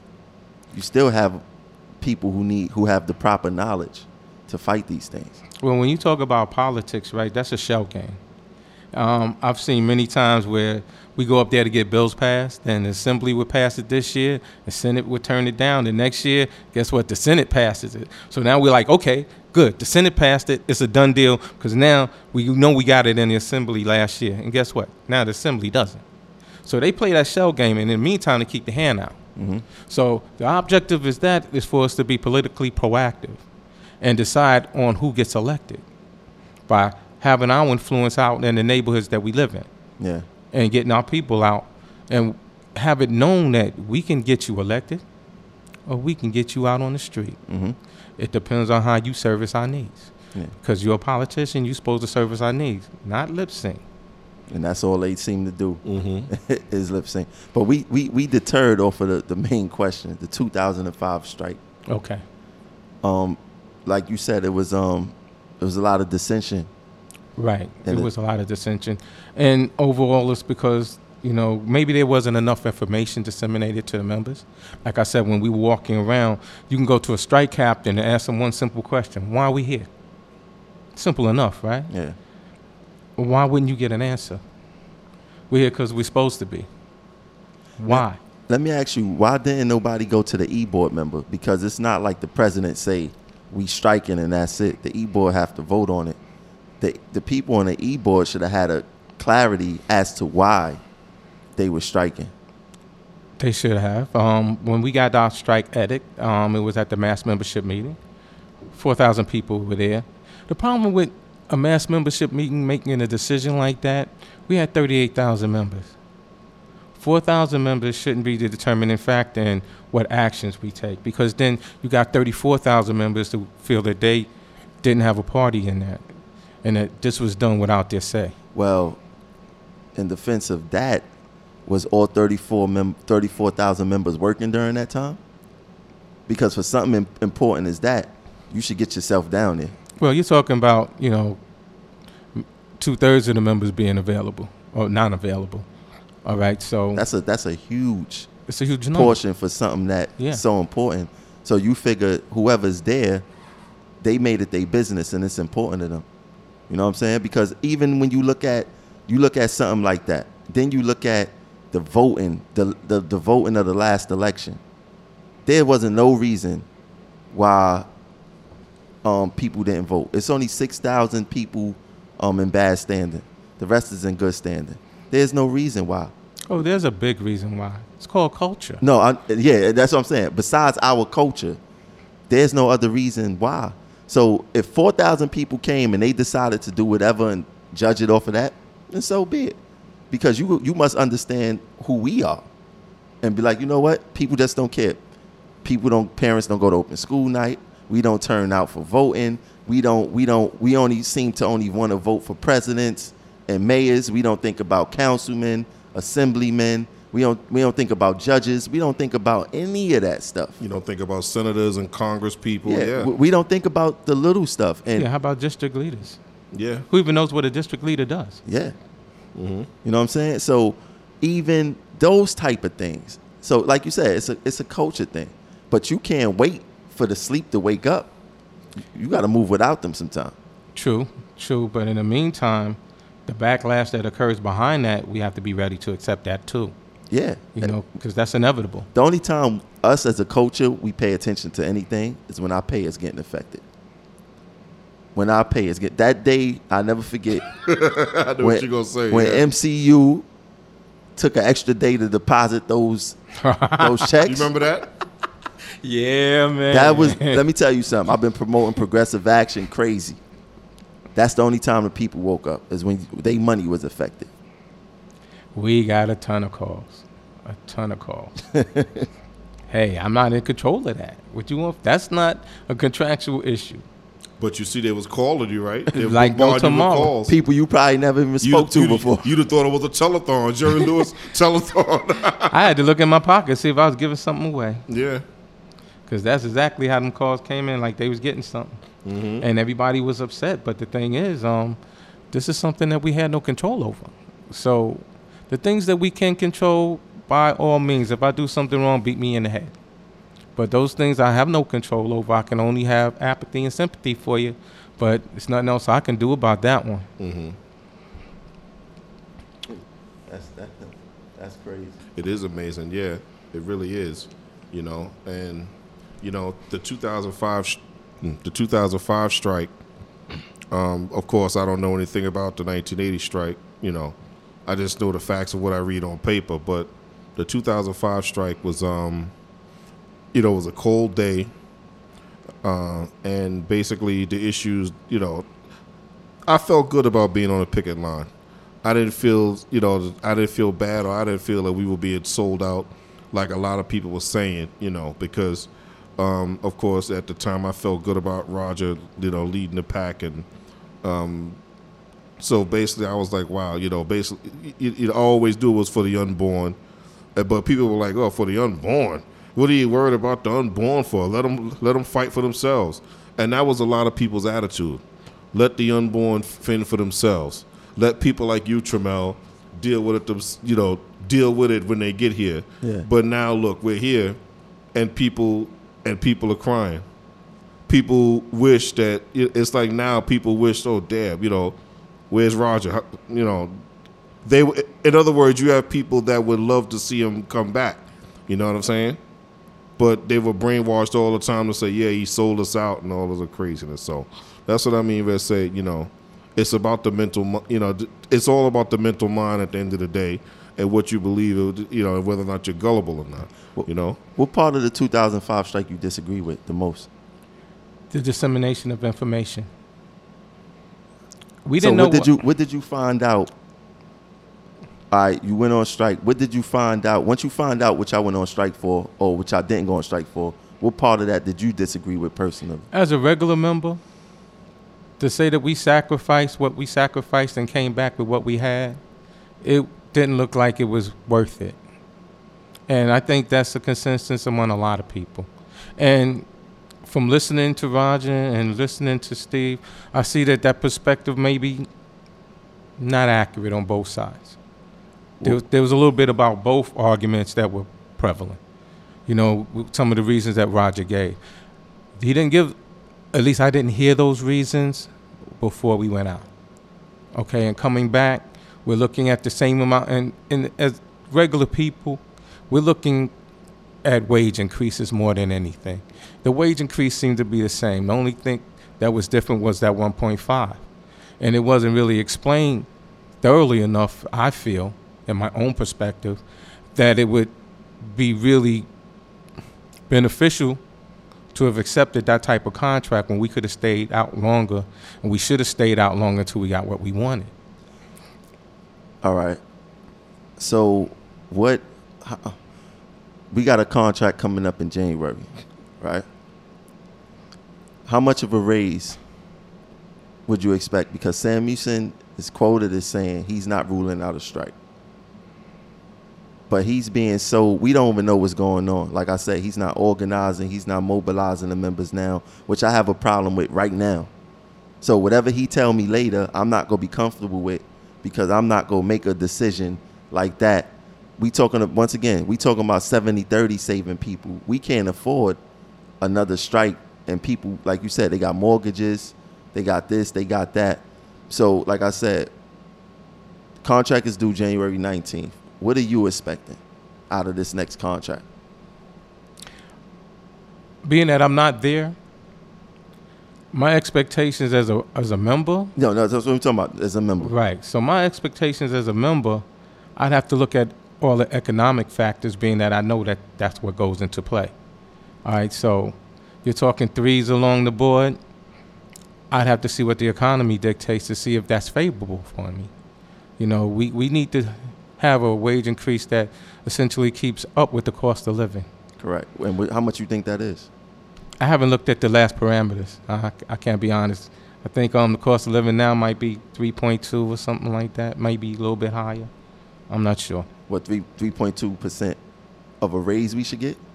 If that's what the cost of living, right, the parameters that it goes up is, then I would be I wouldn't be unhappy with that. I would want more. We always want more, but I don't want any type of wage increase that goes below the cost of living. Now, this is this is the part I disagree with. I dis- I agree with you on the cost of living, but even if they do give us the cost of living raise, we still behind. So you're not closing no gap. We actually have to meet that dollar amount the cost of living is, and then keep up after that. You can't if you if, if a if a rate if a car's doing 30 miles per hour, and they started uh 20 seconds ahead of you, right? And you do t- you do you do 20 miles per hour also. Are you catching them? Are you closing the gap? What are you doing? Who has more gas? Well, somebody, but we talking economics. Yes. So there's nothing running out of gas there. You know what I'm saying? But but the point I'm making here is that this is something that's going on for quite a long time. There's been quite a few contracts that hasn't kept up with the cost of living, right? So how do we propose a plan to get past that? Because if you remember, we talked earlier about how negotiating is about like going down to Delancey Street. So what will we give up for these advancements? We have to have something to give up. What are we going to give up? And we're always talking about no givebacks because we have nothing left. okay, so what essentially do we go in here demanding? Because you have to negotiate from a position of strength in order to get anything. Like Frederick Douglass said, power concedes nothing without a demand. So how do we go in there with the ability to demand that we go past the cost of living? Well, let me let me tell you this. From 19, probably from when you came on board, right? They always confuse us with these percentages. When, when you came on, how much you made an hour? Wow. I don't even remember. It had to be about maybe 10. Ten dollars an hour. Yeah. Well, I want you to think about it like this: you ain't get more than a dollar a raise, a year raise. Think about it. I don't care what contract it was. You you count from. You should be at least. You said you made like ten dollars in 1981. It's 35 years later. You should be at least at 45 dollars. You didn't achieve a, at least a dollar a year raise.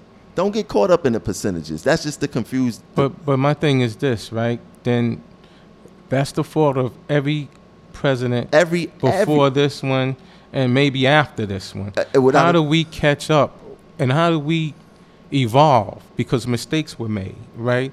Two types of change evolutionary, revolutionary, right? So, in order for us to have a revolutionary change, then we have to commit to a revolutionary action. And for us, that's a strike. and we can't we can't legally.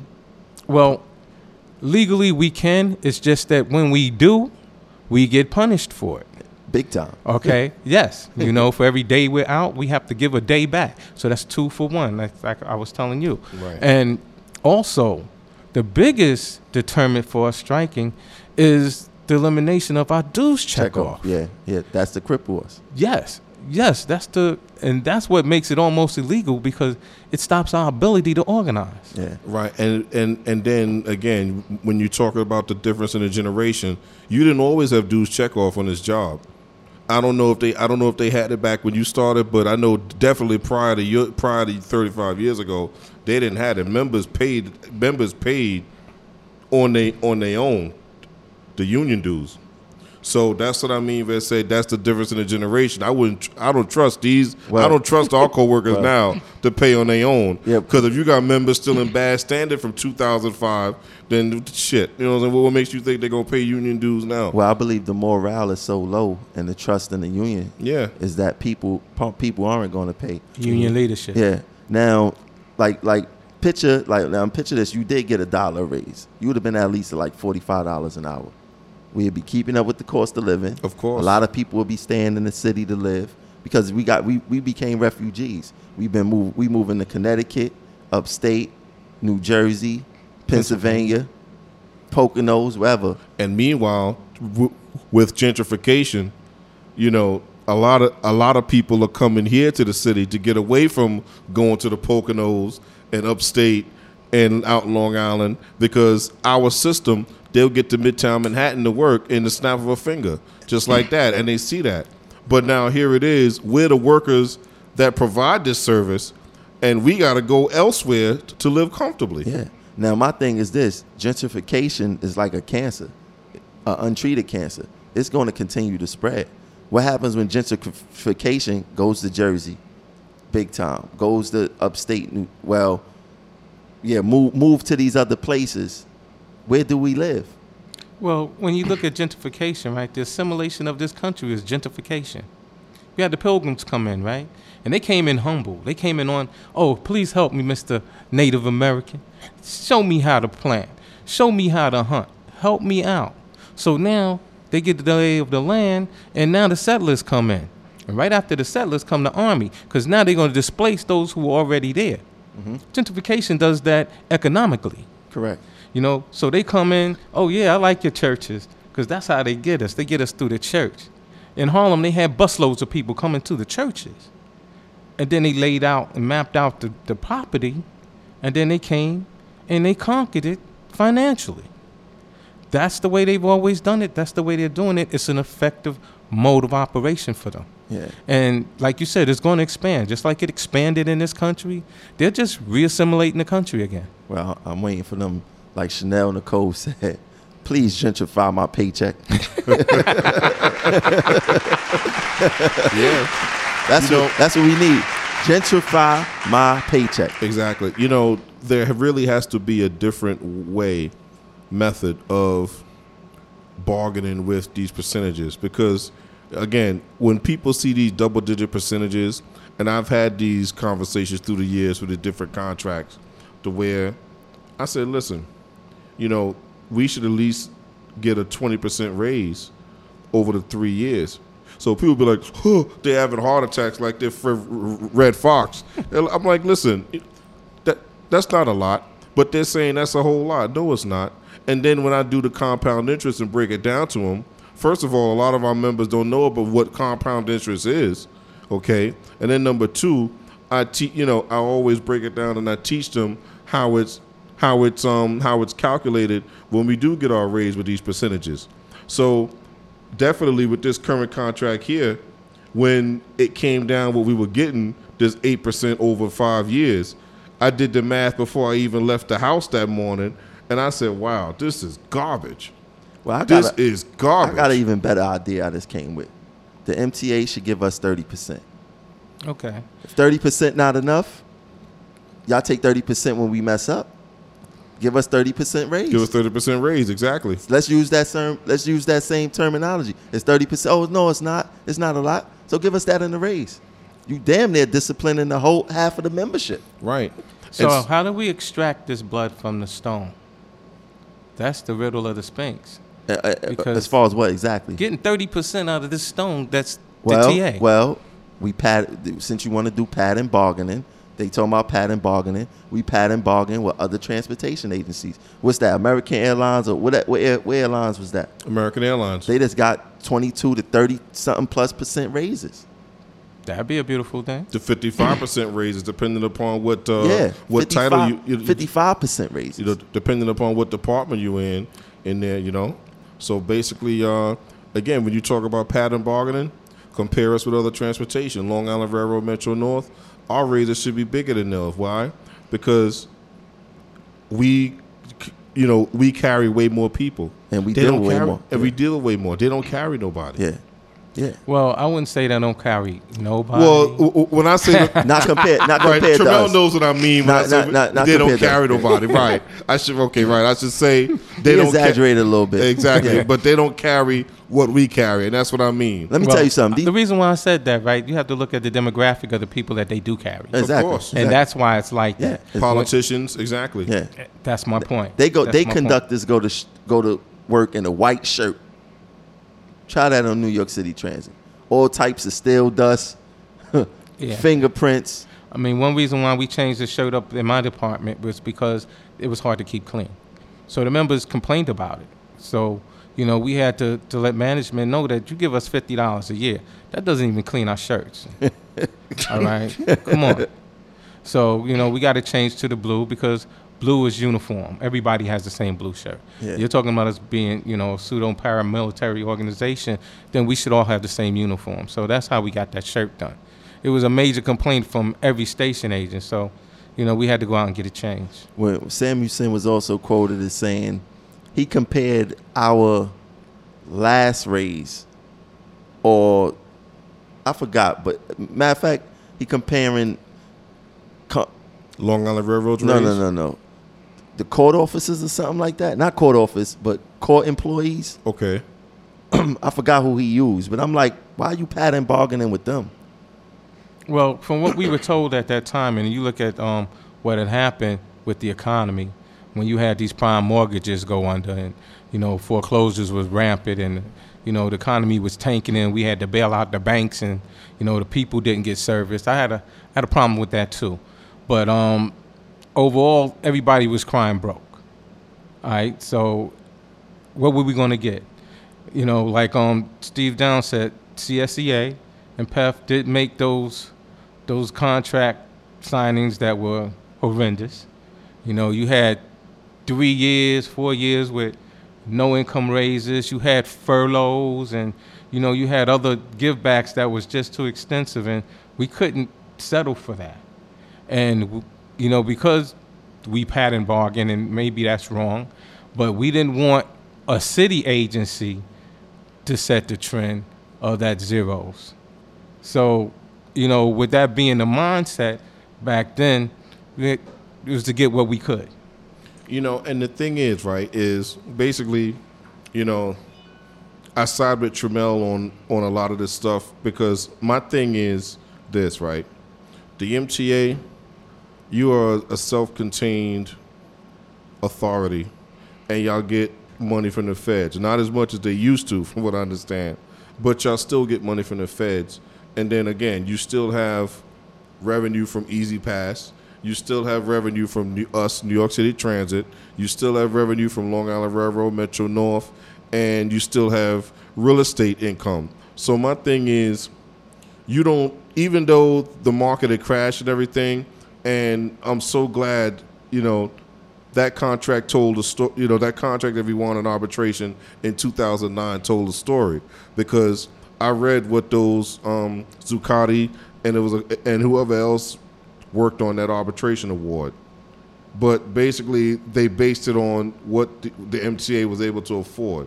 So that's what I mean Where I say, you know, even though there was a, you know, the economy fell with the subprime mortgages and everything. Like, listen, with the MTA, all that stuff ain't got to do ain't got nothing to do with you. Y'all still getting y'all still getting paid. So basically, you could still afford to pay your employees.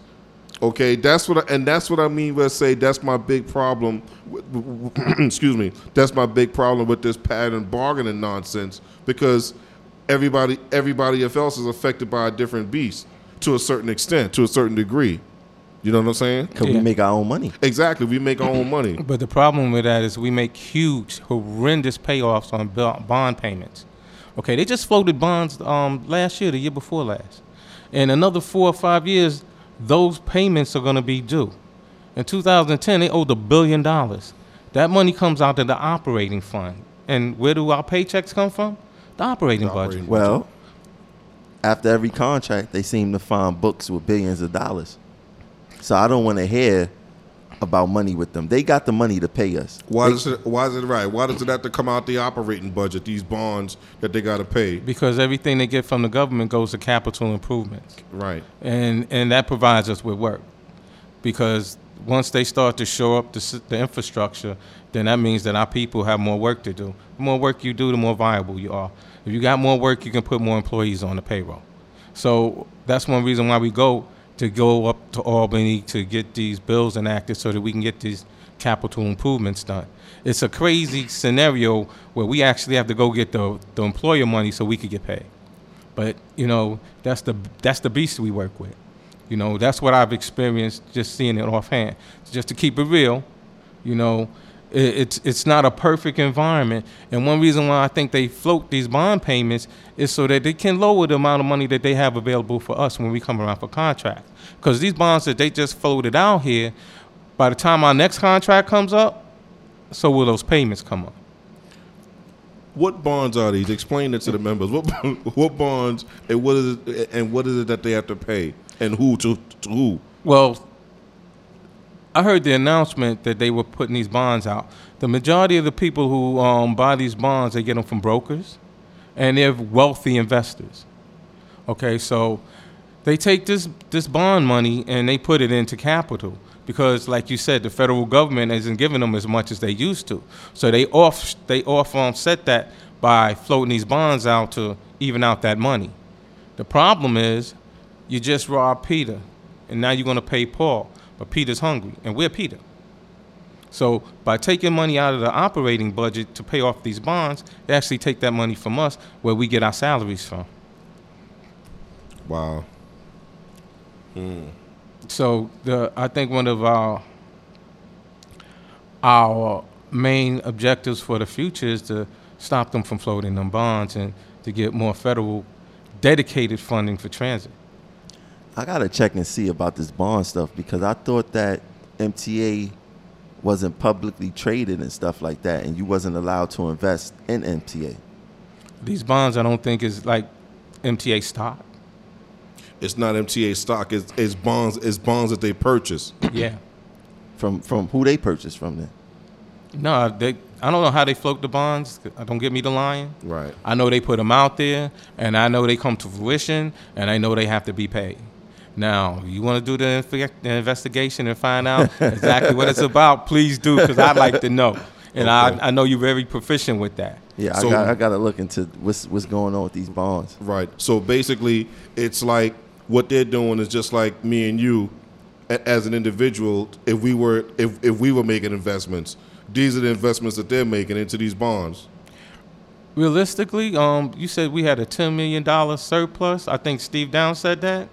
We had ten million dollars. If you look in the LM2s, we Okay. had ten million dollars as a surplus. Oh, oh, okay. No, he he said that they're in the black or something like that by Right. ten million dollars. Yeah, Right. I'm So that- still I'm still. So you that's know, like a surplus, right? And Why not still- take that and buy some transit bonds? Right, and we're still Let's looking, own the company. right, and we're still looking for that seventeen point two million dollars for them Gilmartin houses. Let's not forget about that.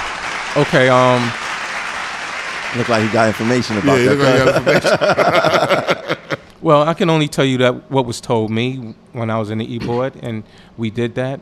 Um, one of the reasons why they sold the Gilmartin houses is because when they originally purchased the property, they went through HUD. Okay. Now, yeah. the Gilmartin houses was to be for our retirees.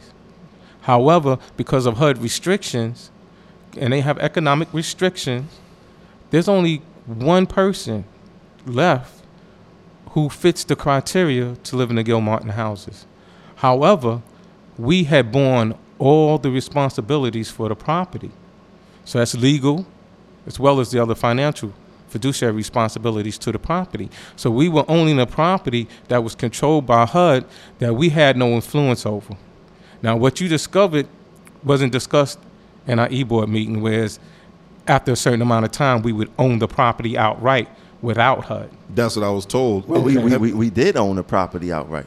Now, what was told, somebody told me that we di- they didn't own the property, and the person who was the recording secretary at that time was the recording sec. Yeah. Um, he said the lawyer came and asked for a check made out to the Gilmore houses, and he's like, "Well, why would I do that if we don't own it? When I'm cutting you a check for?" Because, well, see, and that's the crazy thing about this HUD deal. You know, it's like public housing. You you want to build a building, and you get financed through you know housing and urban development. And I think we went through that. I'm not sure how that went, but at the end of the day, we were under their guidelines. So we couldn't put the people who we wanted in there. We couldn't make it market rate. So if somebody slipped and fell on a property, we were still responsible. Yeah, I heard it was costing us more money Than it was, yeah. But where's the money? Okay. So what I was told, and you know I can't attest to anything. I'm just saying what we were told. There's going to be a property that got purchased up in the Bronx, and it was a, a property that would be utilized for our retirees and other workers to come there and get services. And that's where the money was supposed to be utilized. Services like what? Like a veterans?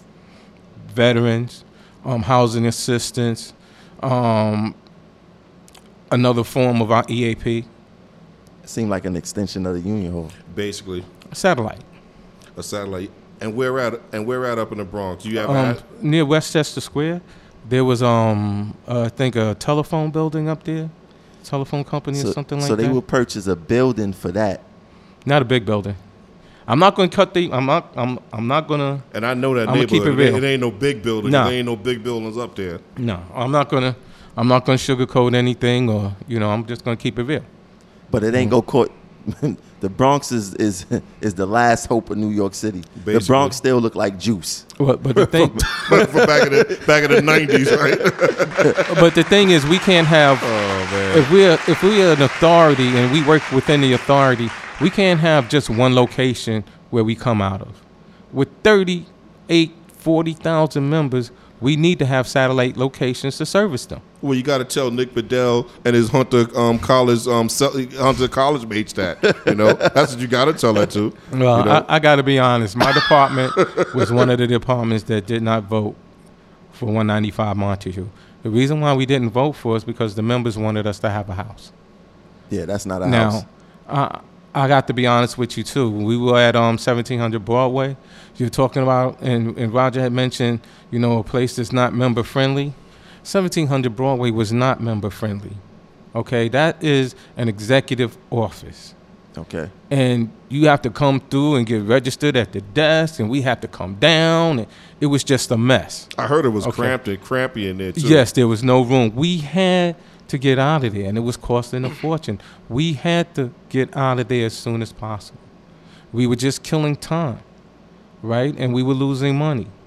Why rent? We had to have some place where we can own, some place that was centrally located, some place that we could do business that was as member friendly as possible to our members. Right. so Well, when they picked that, there's a lot of bus, there's a lot of bus routes there.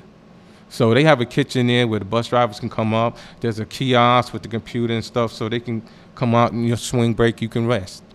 And that's what they looked at, from what I was told. Oh, okay. Well, what about the building on West 35th Street? I mean, you're talking about nothing but you talking about nothing but transportation, nothing but n- nothing but transportation on West 35th Street within within a two block radius. By the time I found out about that building, they'd already done 195. of course. Okay. Now, my personal thing was there was a building that I thought was perfect for us, other than the location, and that was um the building that they had out in Queens. I believe it was the Verizon building, and it was 14 million dollars. Verizon building where wh- where at exactly? Um, I'm not sure. We never even got the chance to see it, But $14 million, it had a big parking lot. It was already wired. And that was an expense we didn't have to put out. And with the money that we put into that, we could have utilized it for other things too. We could have had our satellite offices. Exactly. But um, you know, for whatever reason, the e board decided that you know the, the the immediate thing was to be down in in in Brooklyn, and you know, for all intents and purposes, it, it isn't totally bad because the property has increased in value. That area is coming up. When you walk around that area, there's a lot of mansions around there. That's not a cheap area to be in. Oh no, it's not. Of course, I I- know that neighborhood down there, and uh, what's that? Uh, um, you know, all those. what's- What's the neighborhood? Brooklyn Heights, basically. Yeah. You know. So the property has appreciated. Who ca- Who cares about the property appreciating? It's about the members. Exactly, exactly. so I feel that, you know, if the property has appreciated, once it builds up enough equity, we can get another satellite location to get closer to our members to service them. I think those are things that we need to do. I think that they got that for um, to be closer to, to Broadway. Well, you're only a stop away, Exactly. And it, and it helps with the with your ability to do work. You know, because you, you want to be as close as possible to them because you want to be able to knock them in the head when you need to. But do they do it? Yeah, yeah, I've done it. I've done it. I've had I've had meetings up there where I had them come to my house. You know, we didn't have that ability that much when we was at 1700 Broadway. You know, because we didn't have the space. So it works out, but we don't live in a perfect world. No, we don't. You You know? you, you see the makeup of Two Broadway? Like it's really weird. They got us doing meetings on the first floor. They don't want us in the building, really. They got you doing meetings basically in a room in the lobby, and then it's in the back of the building, so nobody won't see these sad transit workers' face. Because Is that the back? I Yeah. thought that's the front. Was, no, no, that's the back. That's the back. No. That's the well. The back looks like the back. Re- really, our address is in Two Broadway. Our address is whatever Broad Street. Broad whatever- Street, yeah. whatever that Oh, is. oh, you mean that building? Yeah. That building. Oh, okay, yeah. all right, yeah, Yeah. yeah. the way it's set up, they don't want the, the, the main tenant of the building to see these black sad faces about to get them at they they asses handed to them. Well, when you go into the dungeon to flay your prisoner, you don't want to bring them through the mansion to the castle. You take them out the back. Exactly. And that's the way that is. Um, it's archaic. I I definitely agree. Of course. Um, That's just like delivery guys. They can't always come through the front of the building.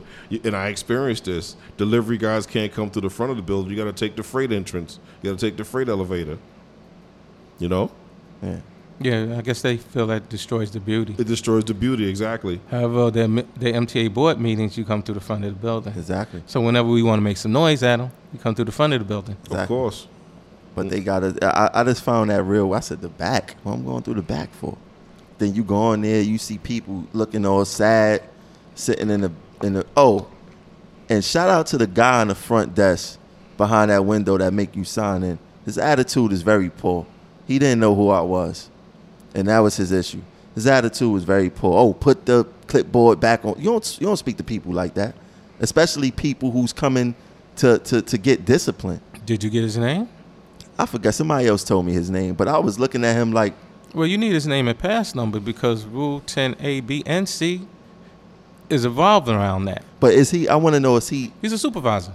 Oh, he is. Yeah, he ain't one of us. Yeah, He's one of them. but I'm like, yo, what's what's what's I hear it in your voice, dog? Like, don't think that everybody that come through this door is a fuck up. You don't know who I was. But it doesn't matter whether you messed up or not.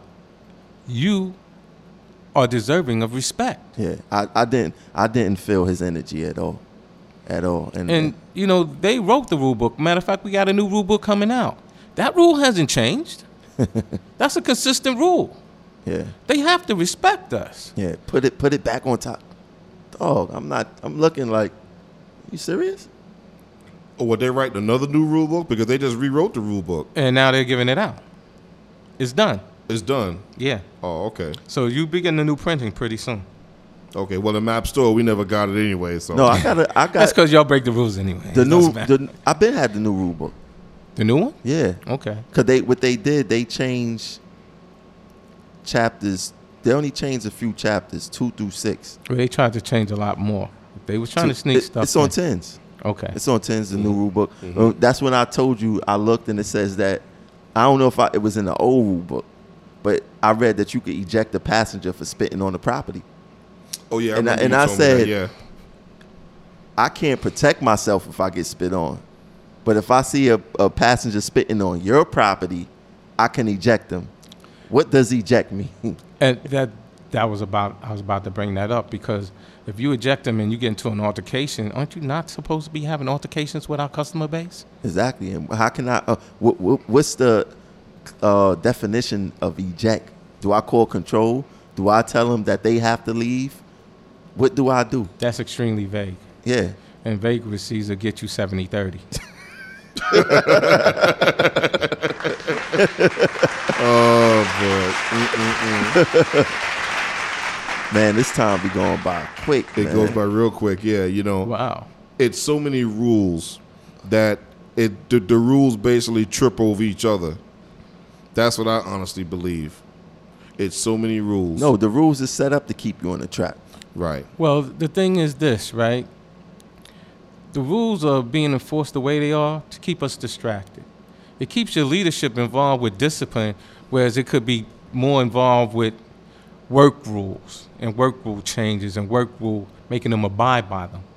You spend more time on discipline than you can't do the work that you really need to do, organizing.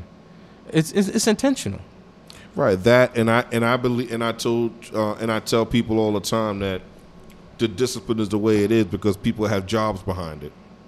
A whole bunch of people have jobs. It's their bread and butter. Our discipline. If we didn't, if if if if we didn't get into nothing for like a good three months, okay, they would be catching up on all their paperwork, and then once they catch up on it, then they would just be sitting around doing nothing. Well, let me ask Sure. you this: Where do you think that thirty percent money go? I mean, whose pocket? I guess if you want to say that too. Bonus. I would say bonuses. Yeah, I believe I believe it's it, the bonuses is, is Bonuses. funded through that. Yeah. Back in the day, I forget what contract it was. It was a work smarter program, and certain managers do get a percentage of the money that they that's incurred through things that they do. Yeah, So maybe part of that thirty percent is why in certain areas you have more write-ups than others. that's true. You know, Yeah, I ma- mean, ma- mainly we have to follow the trail. I, Yeah. would belie- I believe it. Yeah, Yeah, believe because you guys in RTO, man. we I get mean, it bad. I know stations is horrible, but you guys, We get it bad. Yeah, you won the race.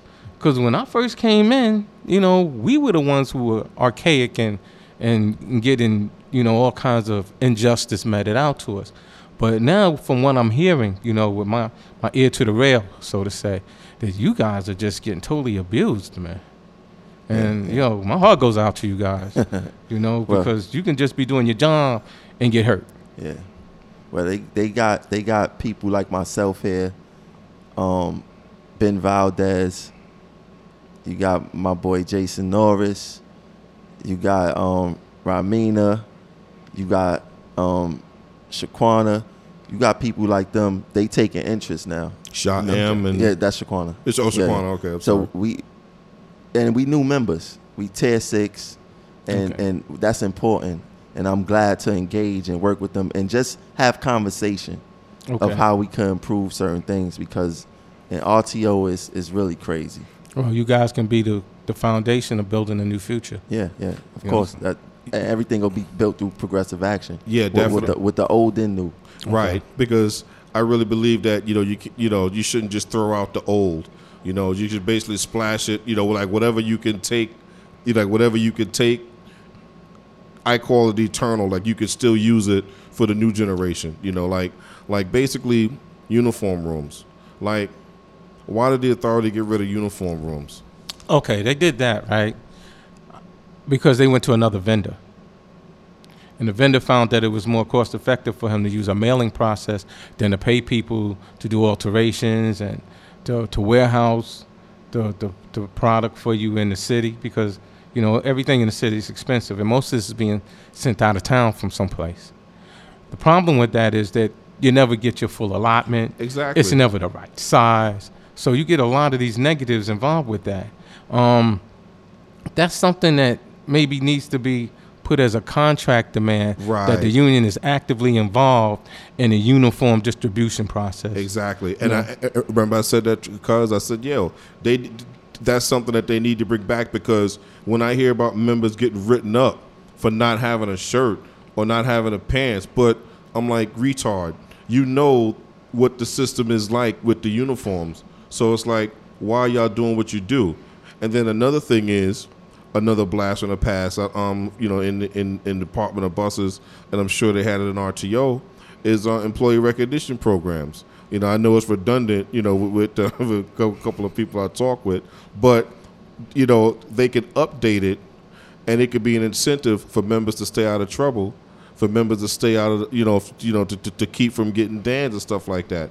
You know, if you go, let's say, five years without getting into any infractions or any trouble, then they just cut you ten thousand dollars straight up, tax free, ten thousand dollar Or check a thousand a year. or a thousand a year, yeah. But I would say that lump sum looks a lot. It would look a lot better, and, and a member would smile. And let's let's say if you go ten years, twenty thousand dollars. You know, you know these are just ideas that we're throwing out there. But like I said, you never know, and these things could help out, and they could help to curtail discipline. And it's in the contract. And it- yeah, and it's in the contract, right? Right. It's just not enforced. E- exactly. Uh, and the reason why it's not enforced in a lot of areas is because they always cry that they're broke, and we know they're not. But that's the first tier that drops. You know, I've asked. To, I know in um in Surface, they used to give them rings. after- yeah, employee recognition, right? Yeah. They, they, listen, they they used to get rings, watches with a diamond in it.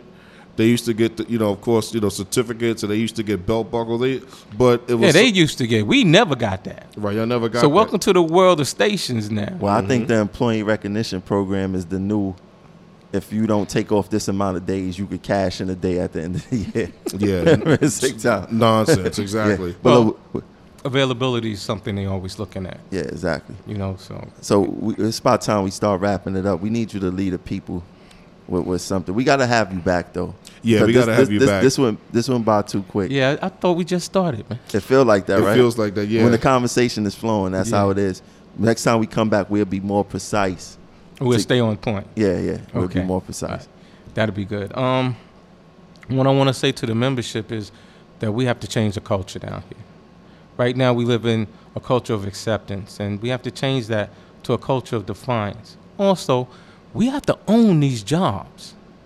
We have to act like these jobs are the viable entities that they are. So get to work on time. Be in your proper uniform and adhere to the rules. That's one way we're going to cut down on discipline. You know, not everybody down there is not guilty. Not everybody is not guilty. And they use this for a distraction to stop the union leadership from giving you the type of representation that you need out on the field. So we all have to work together in changing this culture down here. And we have to look at this. And, you know, when you come on this job, you get adopted into a new family. You got your blood family and you got your blue family. And we got to start taking care of our blue family because we spend more time with that family than we do with our own blood, except for you guys because y'all don't. but that's the reality of our situation.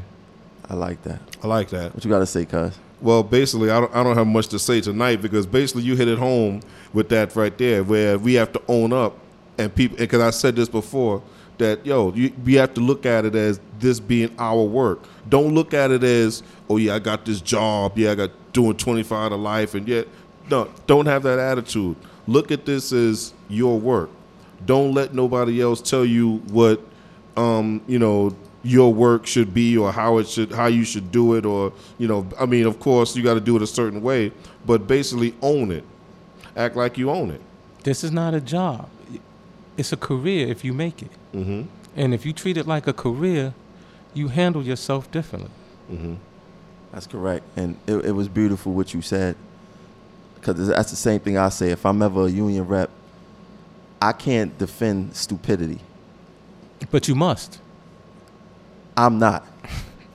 Bottom line. And it needs to be translated as as us being men, women, adults, we must be accountable for our own actions and follow the rules like you said and and come in and own our jobs. It don't get no simple. That's the that's the best I couldn't have said it better. You said it perfect and that needs to be the resonate across the whole system. But the thing is, and we have to look at discipline, it was meant for correction, not for oppression. Yeah, but we know which which side of that scale that is. Definitely. it- it's on, and it's, Definitely. and it's not even comparable. Right. Well, that's today's show.